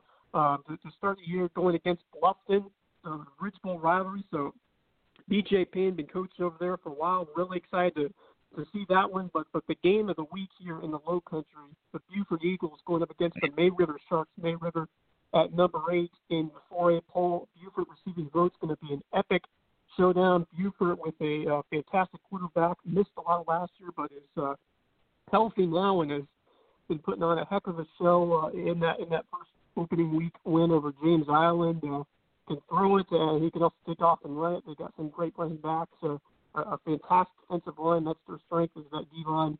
May River, you got probably the best quarterback in the area in Ahmad Green. A, really nice tandem so far this year. Uh, getting Jaden Jones and Cameron Scott involved in the run game.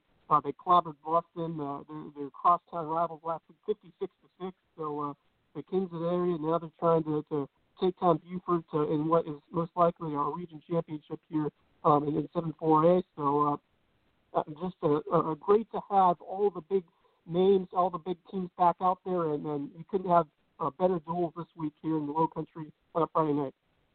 Well, let's start off with uh, Hilton Head since you mentioned it. They did have to uh, postpone their first two games due, a, due to a positive case. And now, like you mentioned, they have to travel to Bluffton to face their rival.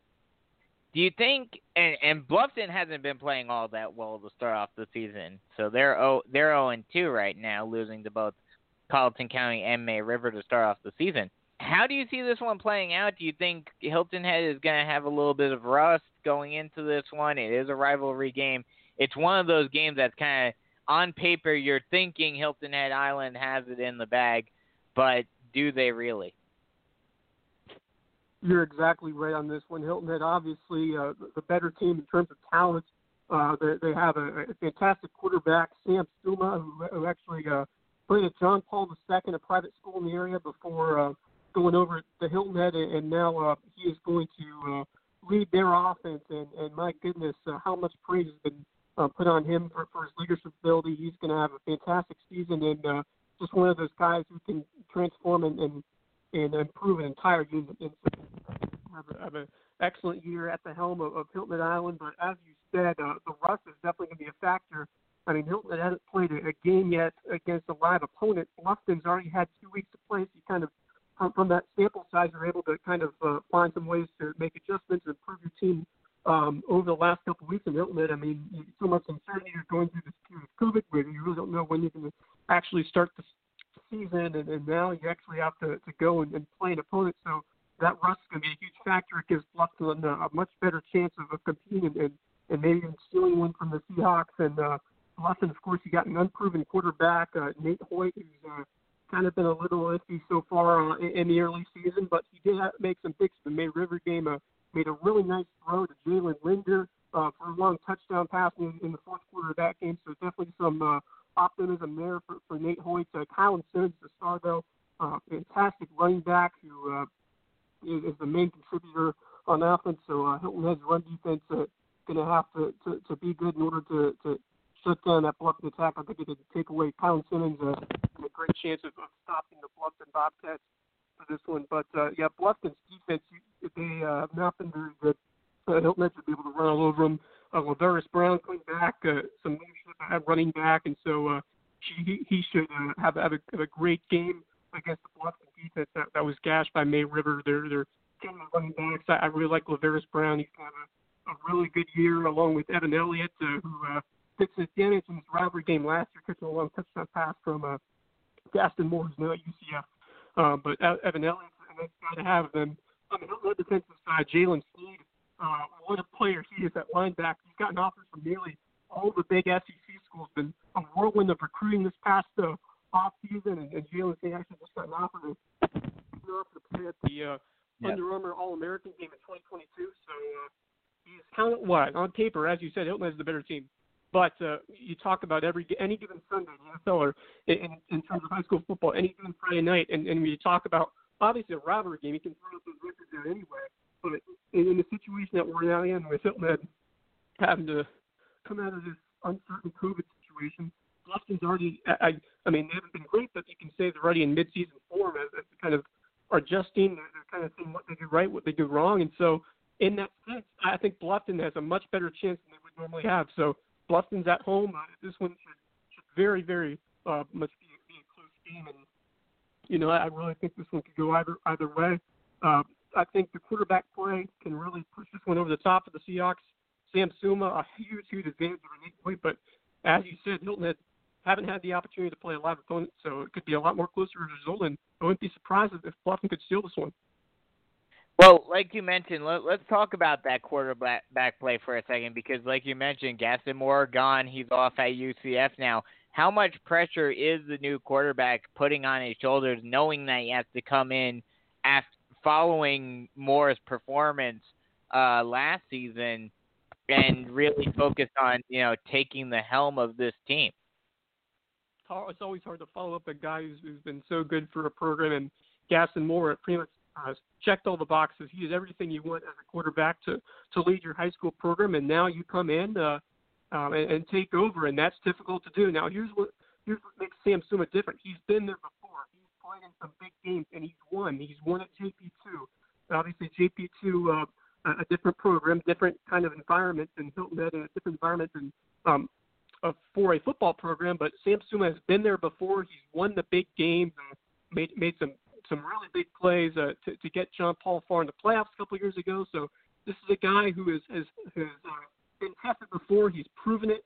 A lot different circumstances uh, on this this this time, but I think Sam Suma is a proven guy who's a proven leader who can elevate his entire team. And so, uh, yeah, I mean, obviously, in, in normal normal circumstances, when you have a guy who's kind of young and coming up, it's going to hard, be hard to tell and kind of uh, see whether or not he will thrive. Uh, but Sam Suma is kind of one of those guys where I have trusted him already to, to perform. I mean, obviously, Gaston Moore was a fantastic player, but this is one of the situations where I think this guy can step right in and uh, play as good or even better uh, than Gaston Moore, and I think Sam Suma's up to the challenge. Wow, high praise on on Suma there, and, and you, you mentioned uh, you mentioned your your big your big defensive guy over there, Jalen Sneed. Uh, how much uh, how much of an impact is he going to have in getting this Hilton Head team off the ground and and being that catalyst on defense? Well, it's going to be so so important, even more than it, it would be normally, because uh, when you look at Hilton Head's return, he's only four returning players on defense, and so um, you lose Cole DeMarzo, who was the big impact player from last year um, in the secondary, but he also kind of played a roving linebacker role as well. So he was pretty much everywhere on the defensive side. Now you lose him. Uh, you lose Christian Miller, who was an elite quarterback last year. Um, Eli Hickey, so a bunch of guys in that secondary and, and around that defensive uh, area for the, for the Hilton Head Seahawks are gone, and now uh, Jalen Sneed is, is the big man on campus, the guy who's going to have to, to step up. He's we already seen how well he can play, but uh, he's going to have to to take it upon himself to to elevate the entire defense. I mean, when you talk about Sam Sua being the leader of the offensive side, uh, you know, uh, Jalen Sneed is the same thing uh, for the defensive side of the ball uh, as Sneed. I mean, there are some guys who can make an impact. I think for the Seahawks, uh, um, along with Sneed. I mean, you got some some young players, Jaden Gilliam, Murray Ford, and Ryan Clark. Uh, Gilliam trying to to fill those big shoes at corner. You got Ford to maybe provide a complement to Sneed linebacker. But uh, uh, with the play, you see of Jalen Sneed just flying all over the place, making stops, and, and just kind of that guy who uh, you know will come up big, and, and he's been proven before. I, I, I mean, Jalen's got to got to be the person who uh, elevates that the the uh, entirety of, of that Hilton Head defense. And I know he's going to play well. I know he's going to have a big season. Uh, but the question is, uh, I mean, one guy who, who can do that is a huge, huge asset to your defense. But mm-hmm. can there be a secondary complement who can step up alongside Jalen Sneed to, to put that defense to the next level? Uh, he's going to have a he's going to have a monster season. Uh, obviously, uh, uh, coaches, oppo- opposing coaches are going to try to do their best to try to to, to run away from him or, or try to kind of block him. Or I mean, it would be difficult to do, but they're going to they're going to try their best to try to take Sneed out of the game. Can some of those younger players step up and, and provide that that uh, second catalyst in order to propel that defense. So I mean, Steve's gonna have a great season for Hilton Head because they lost so many pieces. It's gonna take more than just one player to fill that hole. Absolutely, definitely. In football, more than probably any other sport, is so much of a team sport. So you can't just rely on one superstar to carry the the team, especially on defense. Switching gears over to the big matchup this week, May River against Beaufort. Do you think this is the matchup that will decide Region Seven, or do you think there is that possibility of either Colleton County or uh, or Hilton Head still, you know, pulling that out and and get and you know getting to the top of the region? Yeah, well, well, well, Bluffton, James Island, uh, you can pretty much count those two out in terms of region uh, titles. But uh, Colleton County, uh, Hilton Head, Hilton Head's kind of the dark horse. I mentioned Sam Suma. I was really high in his leadership, but um, obviously Hilton Head, if they can get on a run early and kind of, uh, in terms, I mean, obviously you don't want to deal with COVID, but kind of what you got from COVID is Hilton was supposed to open up with Beaufort. Now they get to open up with Bluffton. Bluffton's a much easier opponent. So kind of um, Hilton has a chance to kind of maybe play a lesser opponent, kind of build up to the level that you're ready to take on Beaufort and May River. And so Hilton Head kind of gets that chance to play a lesser opponent, um, where they actually before COVID they would have had to play Beaufort first. So um, Hilton Head, it, for for Hilton Head, I guess you have a chance to to play an opponent that's not as good to kind of uh, get things get things ready to, to take on the, the biggest teams, obviously because only two teams make the playoffs, so you have very very little room for error. And so um, playing those those lesser teams gives you that experience as as a new unit to to allow you to, to maybe get more confident if you can beat Bluffton uh, to, to get ready to take on the top teams.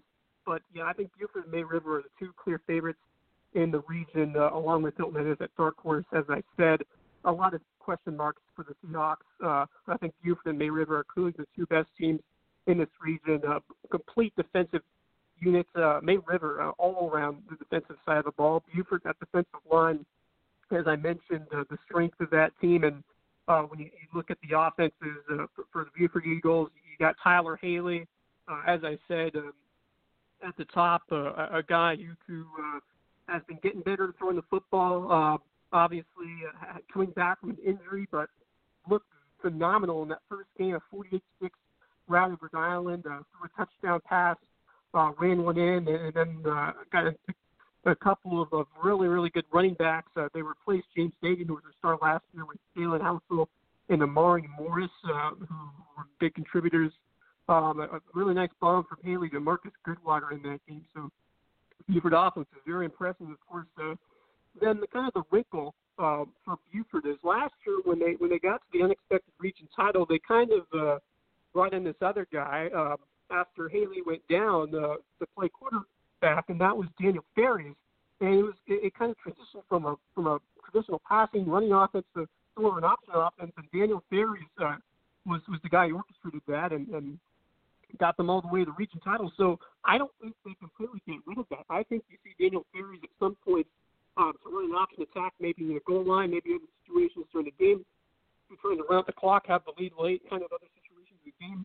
Maybe to go with that option rushing offense with Daniel Ferries um, instead of Tyler Haley. But I mean, obviously, if you're trailing late, Tyler Haley's got to have the arm out there. So it kind of depends on the game situation. But what I think I like about Beaufort is they present uh, a two-dimensional offense more so than uh, many other years before. So that's what makes Beaufort so dangerous. Uh, and, then going over to May River, uh, you've got Ahmad Green, uh, who's uh, a star in all sense of the word. Um, he can, can run past it quickly. He can uh, run for a touchdown on, on play. Um, just a, an electric guy who, who can break tackles. He can he can just uh, he can throw it too, but the, uh, he actually ran for more yards than he threw for last year. He's a, he's a runner first, even though he, he has the QB five designation. But uh, he, he's a, a fantastic runner. Um, they also lost a, a, a big running back, Donovan who's, who's their big workhorse last year, is gone. So now they got Jaden Jones and Cameron Scott who's feeling really well against Boston. I was there last week. Uh, they took down the Bobcats uh, 56 to 6 uh, domination over there at the Shark Tank. And, and Jaden Jones, Cameron Scott, uh, both different running backs, but both produced uh, very well. And to see both of them uh, in, a factor in this one um, And then uh, another guy to watch out for is Stephon Gatson at wide receiver, um, who caught a touchdown pass uh, in the win over the Bluffton Bobcats. Uh, uh, a speedy guy, but uh, can also be used in uh, kind of taking the place of Terry Fields last year, uh, who's a really good uh, defensive uh, corner, but also wide receiver special teamer. So uh, like a, a versatile player, uh, Stephon Gatson. Uh, he actually also was a he's probably a better defensive player than he is offensive player. He uh, he, he led the area in picks last year, so uh, uh, and, and he makes makes a bunch of tackles. Uh, and then uh, a great player all around. It, it, it's interesting because these two offenses are great, but there's some defensive pieces on both sides as well. Uh, Beaufort's got Iman Smalls, Theo Washington, Alvin Wilson, a very, very strong defensive line. Uh, May River, um, I talked about Gatson, but Eli Hall is the big name. Uh, flying all around, uh, just a tackling machine. Eli Hall, um, probably the best guy on the defensive unit, by far the player of the game against Bluffton. Uh, I thought offense and defense. He was the the best player on the field that night um, in that Bluffton game. Uh, just high energy, making all the plays. Fantastic guy to watch. So uh, it's going to be a, fantastic tough match between two really great coaches in Rodney Summers for May River and Bryce Lybrand for Beaufort. So yeah, the, these are uh, by far, I would say, the best two teams in the region, and the winner of this one should uh, more than likely, unless Hilton makes some incredible run, uh, uh, winner of that one will most likely take home the region title. Who who do you have uh, winning this one? You know, I've been going back and forth on it, but uh, I'm gonna I'm gonna go with May River. I, I just think that this is a team that's been experienced, been in these situations before. Ahmad Green's the best player on the field. Um, I'll, I'll take him against anybody. Um, and then you got that that complete defense all the way down um, from the defensive line and all the way up to Stephon Gatson and Eli Hall. Um, then you got uh, a, a solid offensive line who I think can go up against uh, Iman Small, Washington, Alvin Wilson, and Beaufort. Um, I, I think they can they can uh, hold their own against the Eagles, and I just I, I, I obviously I, I like sometimes a ten with the home team when the game is as close as it is, and I, I obviously it'll be a great representation by by both teams um, in this one. And uh, I'll tell you what, if uh, if you're lucky to get a ticket to this one, uh, congratulations because these tickets are going to be a very very difficult to obtain. Obviously, Mhm. COVID regulations doesn't mean Yeah. uh, fans will be able to go into the to the to the stadium. Uh, so uh, yeah, tickets are going to be hard to come by for this one. Uh, it's going to be at the game of the year, probably in the Lowco. I I like I've been going back and forth, and I I think either team can come away with the win. It's very it's going to be very close. In terms of the deciding factor, it's going to be the line of scrimmage. Whoever uh, really can, can control that that line is going to win this game. And I I really I, I said I, I believe in May River. I believe in an offensive line, but if Beaufort can take advantage uh, um, of, of having Iman Smalls, Theo Washington, Iman Smalls, uh, he's gotten some looks. Uh, I believe an offer from South Carolina, so um, he, he's a guy who's who's a breakout star. He already has been, but he's going to be a, a beast this year. Uh, and Theo Washington, Alvin Wilson are bad too. Uh, but but yeah, it's going to be a, a very close game. I, I I just in these situations, just going to go with the I'm going to go with the team. And and also, uh, Beaufort beat May River last year. Uh, May River was a three A last year. They didn't a four A, but um, Mhm. they kind of snuck up on the Sharks, uh, mostly because Daniel Ferry's um, that rushing attack. But uh, yeah, I, I like I said, it's it's going to be a, a very very uh, close game. It's going to be decided by maybe one or two mistakes. Um, I, I just in this situation, I'm just going to go with the more experienced team, uh, the more dangerous team, front to back, and that's May River. Coming up on the bottom of the hour, just a couple of final questions for you. First off, the fact that you said you know May River or was in 3A last year. How shocked are you that they've been able to make that transition up a classification and still be so dominant already? Yeah, you know, May River um, obviously got to the state finals, or rather, they they got to the uh, lower state finals last year. They lost to Dillon. Um, they they just fell short of the state championship game, and uh, I think the big the big reason why I thought they would excel at this level was Ahmad Green.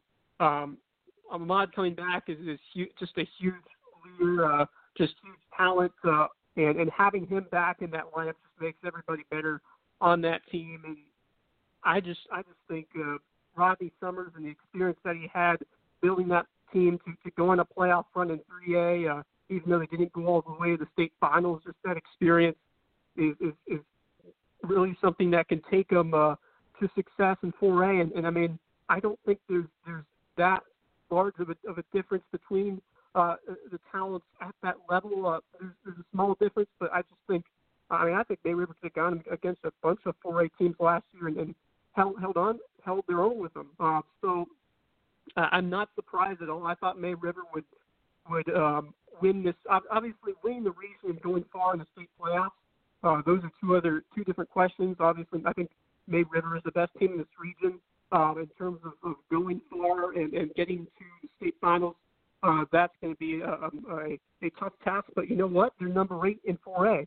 Um, I didn't expect them probably to be to be ranked at this point, uh, especially by how how seamlessly the transition has gone between uh, 3A and 4A, and that May River uh, is already up into the 4A polls, and of course, that uh, that pedigree of having the experience earlier in 3A and succeeding, and, and I mean, it's it's just the next level up.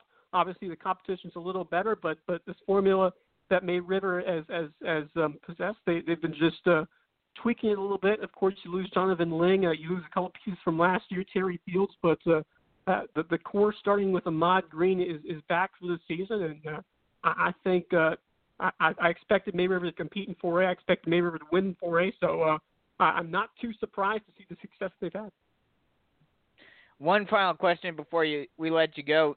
Has there been any real impact, or is it just kind of it makes it kind of makes it easier to schedule with an even number of teams, with the fact that Lucy Beckham decided to opt out this season?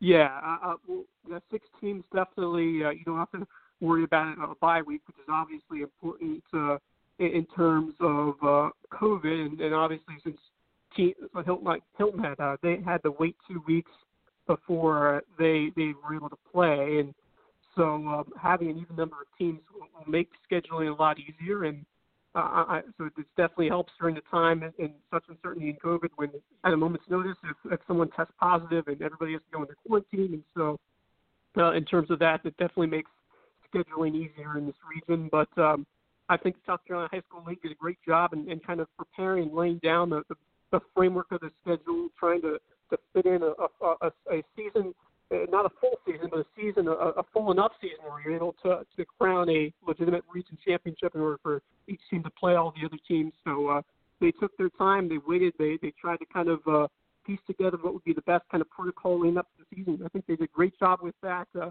and now uh, we're going to get a, a, we've already been in, but, but we're going to get a, a, a outstanding uh, region schedule region slate where uh, each team is going to play each other. Hopefully, uh, knock on wood that we don't get any more positive tests um, around the area. But uh, if all goes well, we're going to have enough weeks in the season to to um, go through a, a round robin where each team plays each other, and we're going to get a, a legitimate region champion. Well, you know, even though it started off kind of bad with with Hilton Head, Low Country has been doing a lot better than the Midlands when it comes to uh, positive tests. So hopefully for you guys that that stays the same and uh, and we're able to get the remainder of the season through without any more problems. Thanks a lot for joining me tonight and uh, have have fun. Where where are you going to be at tomorrow? I'm going over the May River. Well, that figures. Well, have fun in that one. That's sure that's sure to be a good matchup that is the game to watch down in the Low Country. Uh, that is for sure. May River against uh, Beaufort. Uh, Absolutely. So, so good. Have fun with that one, and uh, we'll talk to you next week. Thank you so much. Yep. We'll take a quick break and then come right back and wrap things up here on Southern Sports Central. Stay tuned, everyone.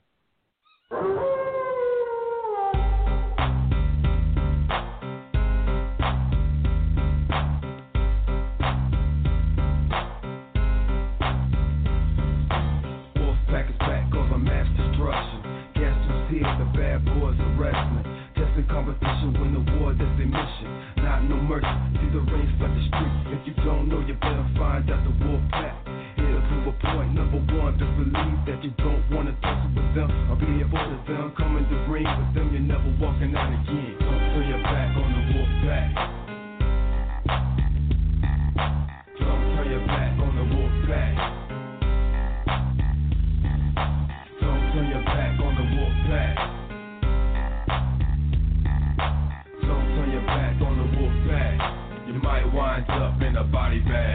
You chances. Now it's time to show you we're wrong. In the rain, this is war. All you suckers are strong. Day in, day out, the wolf pack for life. Tell me who has the guts to come in the rain tonight. Don't care about the replicas, we make our own rules. You're doing that what it takes to fill their shoes. See, it's just a crowd pleaser. On the ground to leave, you're the punishment for making enemies for these soldiers. Don't turn your back on the wolf pack.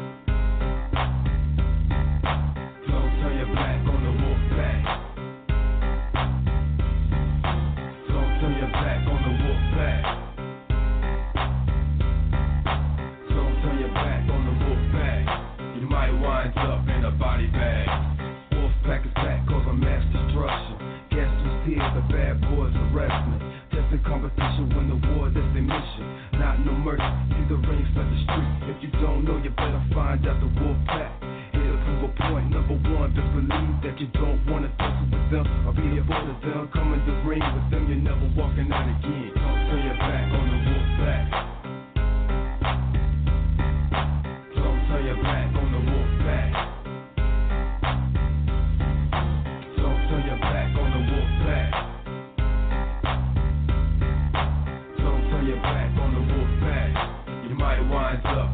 Bag. Welcome back to Southern Sports Central as we have a little over 20 minutes left to go on the show. Still, we'll see if Richie decides to call back in before the show ends. But I'm here, Brandon Biscobing, talking some high school sports down here in South Carolina. And of course, I have my show tomorrow, not par- tomorrow morning, Sports Unlimited. So, and as always, if you want to call in and talk some high school sports, college sports, pro sports, whether it's right now or tomorrow morning, be sure to do so. 323 784 9681 is that number to call. That number again, 323 784 9681. And yeah, we had a nice little conversation with us right there about the low country. And, you know, it seems like there's a matchup just about everywhere. The only place that there really isn't that you know go to match. Uh, you know there are some good matchups in the upstate this week as well, but there really isn't that one be all end all winner take all type of matchup. It was supposed to be Byrnes against Dorman this week, but that got postponed because of positive cases. So that and, and that actually um, impacted. There were a couple of uh, games that were postponed this week that impacts other schools indirectly. Both Carolina Forest and uh, well, not that one, but there's a few uh, a, a few Midlands games that were postponed that indirectly affected some Grand Strand teams because Westwood had to their game this week got postponed. They were supposed to uh they were pl- supposed to play Dreher uh this week. Um but they had some at least potential positive cases uh because of cases at Lugoff-Elgin. Um and as a result they had to push their next two games back. And as a result of that, they were supposed to play Carolina Forest in week six on the 30th. And that won't happen now. So that, you know, that affects that. And then Blythewood had to push some games back, cases there, and they were supposed to play Conway on the 30th. So, you know, while while not everyone's getting affected directly, it seems like just about every region in the area and yeah, probably probably won't affect every school, but just about every school is getting affected in some way, shape, or form. Uh, but you know, a lot of good matchups this weekend, like I mentioned. Uh, you know, going down like like I said, Byrnes and Dorman was supposed to happen this weekend. That would have been a big matchup, but that's not happening this week. Uh, obviously, you've got the um, you've got Dutch Fork River Bluff. That should be a fun matchup. Uh, River Bluff, they're they're kind of in the same position as Hilton Head was. Uh, both them and Lexington, both in that same position as Hilton Head is of their first two games were postponed, and now they're having to play their first game of the season.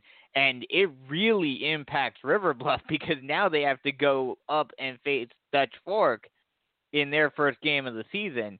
And that's a big, big matchup uh, to go up again. That's a big test to have to go into to start off the season. That is not the way you want to want to start your season if you're any school. And now Dutch, now River Bluff has to do it. Obviously, like we mentioned, like we talked about at the beginning of the show, you've got Carolina Forest and Sumter. That's going to be a huge matchup for both schools. Uh, will pretty much determine the winner of Region 6 5A. Uh, going down, uh, you know, to the Low Country, you know, West Ashley against Summerville.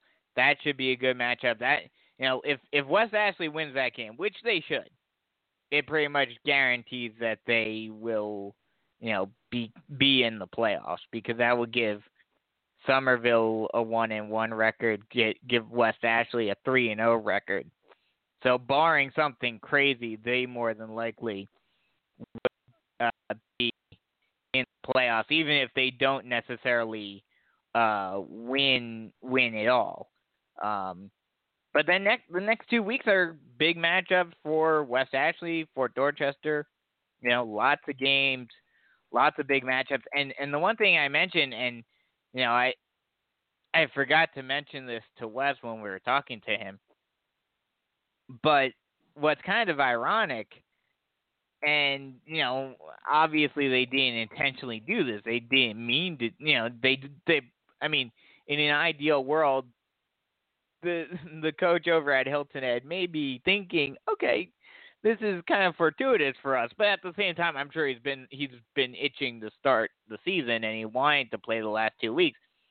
But in a weird twist of fate, they they basically lucked out by those cases because now instead of you know they were supposed to open up the season against Beaufort and Colleton County, which those two teams are two of the top teams in the and now instead they have to they they get to face the two cellar dwellers in Bluffton and James Island to start off the season.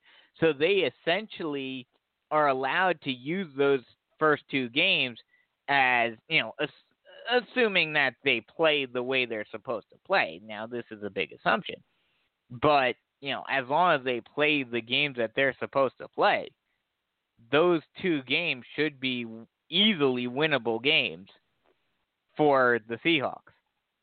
So, you know, assuming that they're able to do that, you know, that gives them a big help uh, moving forward because then they have to get into their stronger region schedule because as a result of those two cancellations, they don't get any non-region games.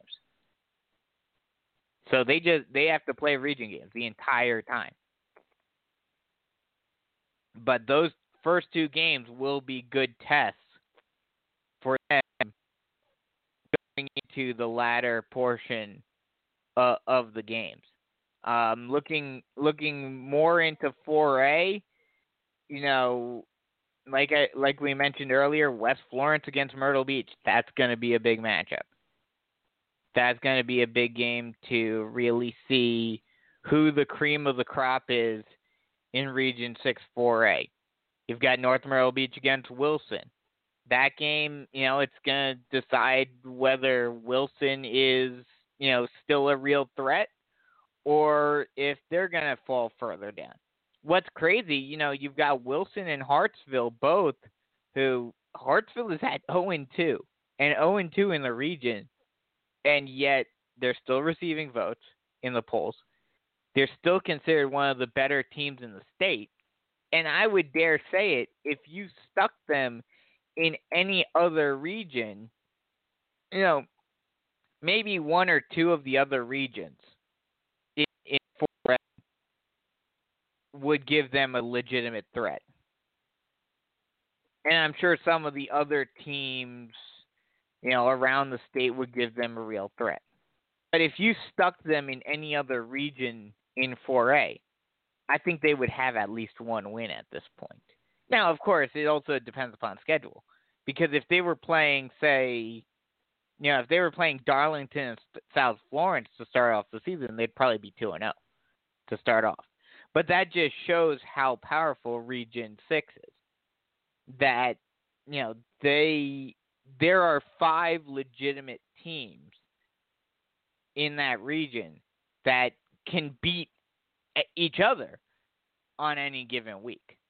And it's going to be kind of interesting, especially, you know, I still think Myrtle Beach is the cream of the crop in Region 6. I still think they are in the state as a whole.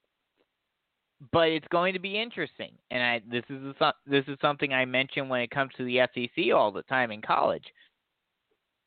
After having to go through the gauntlet that is Region 6, and what's even worse for them is outside of South Florence, which they play on the 30th, they have to contend with four legitimate threats. You know, they got they got through Darlington to start off the season. They got off easy. They started off easy. But they have to play West Florence this week, which is the game of the week.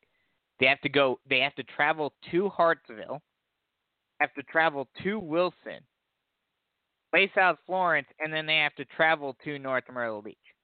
And while I think they'll be able to win most, if not all, of those games, it's going to be a battle.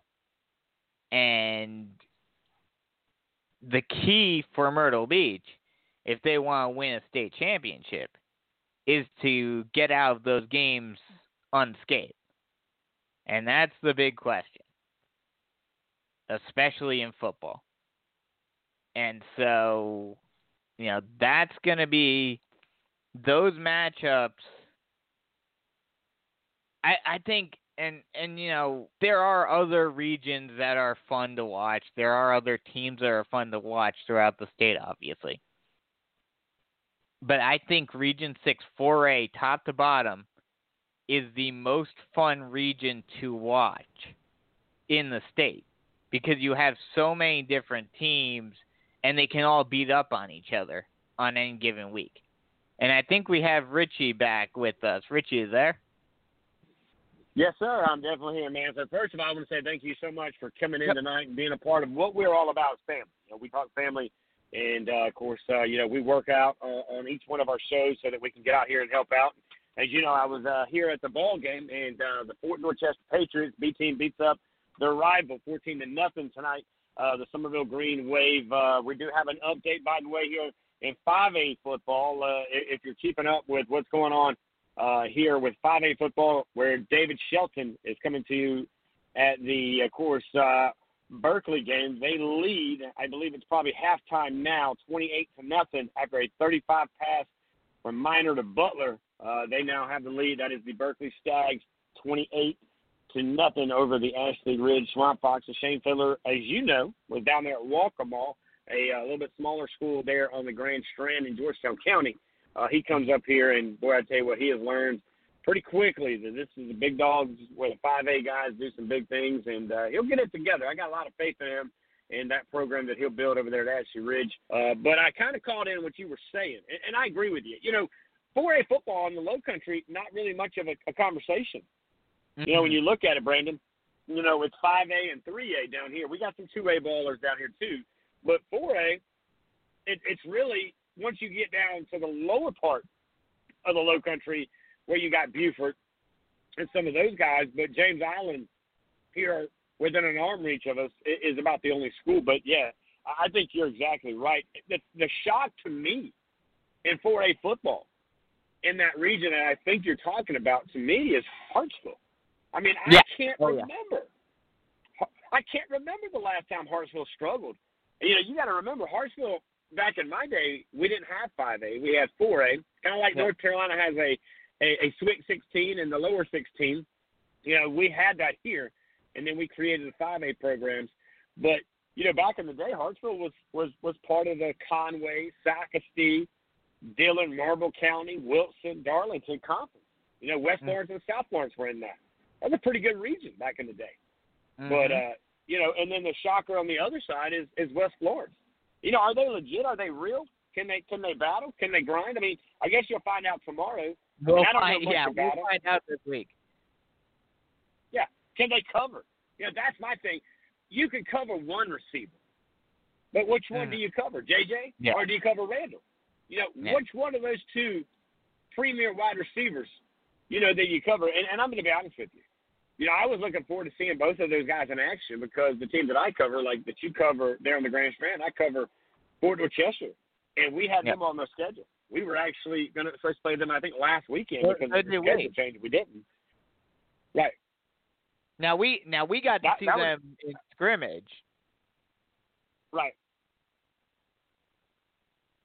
I would love to see it happen. And apparently they there were rumors about it trying to happen for this current realignment, but it never ended up happening. But apparently I've heard through the grapevine that, you know, certain schools are really trying to push for this to happen. A a super beach league on the next realignment with North Myrtle, Myrtle, Conway, Carolina Forest, Socastee, and I, I would assume St. James tossed in there as well. The only problem with that right now with 5A is that they're only doing 45, so you'd have to figure out a way to get that six team in. But having a super mm-hmm. beat region with Right. those schools, But you know, Myrtle Beach has never been part of the. And again, I'm not downplaying Myrtle Beach, yeah, but even when, again, many moons ago, and some dirt roads that have been paved in my days over at Socastee, mm-hmm. you know, I was around when Holmestown Road was a barely two lane, really one lane, bumpy road from St. James Middle School to Surfside Beach. And back then, Myrtle Beach was 3A. They've never been that I remember, and I'm sure maybe way back moons ago they might have been, Brandon, but they've always been a classification behind everybody else. So I don't know mm. statistically numbers in the students is where that falls, but I would love to see that happen. Yeah, because I think well, I think there's times that the other 5A schools, like let's say Stall, for example, my heart goes out to those guys. They struggle. They struggle. And to be honest with you, Berkeley, you know, Berkeley, at one point, to be honest, they probably should be 4A. But because they don't want to travel down to Beaufort to play football, because that's where the most 4A schools would be at. And I think, you remember right when this realignment, Berkeley, at one point, I saw them actually in one of the modules that had them on the Grand Strand schedules. So there's no uh-huh. guarantee that's where they would be because they're not that they're in, they're in Moncks Corner. So you had what 521, you can get to Myrtle Beach, but what's the mm-hmm. difference between the two?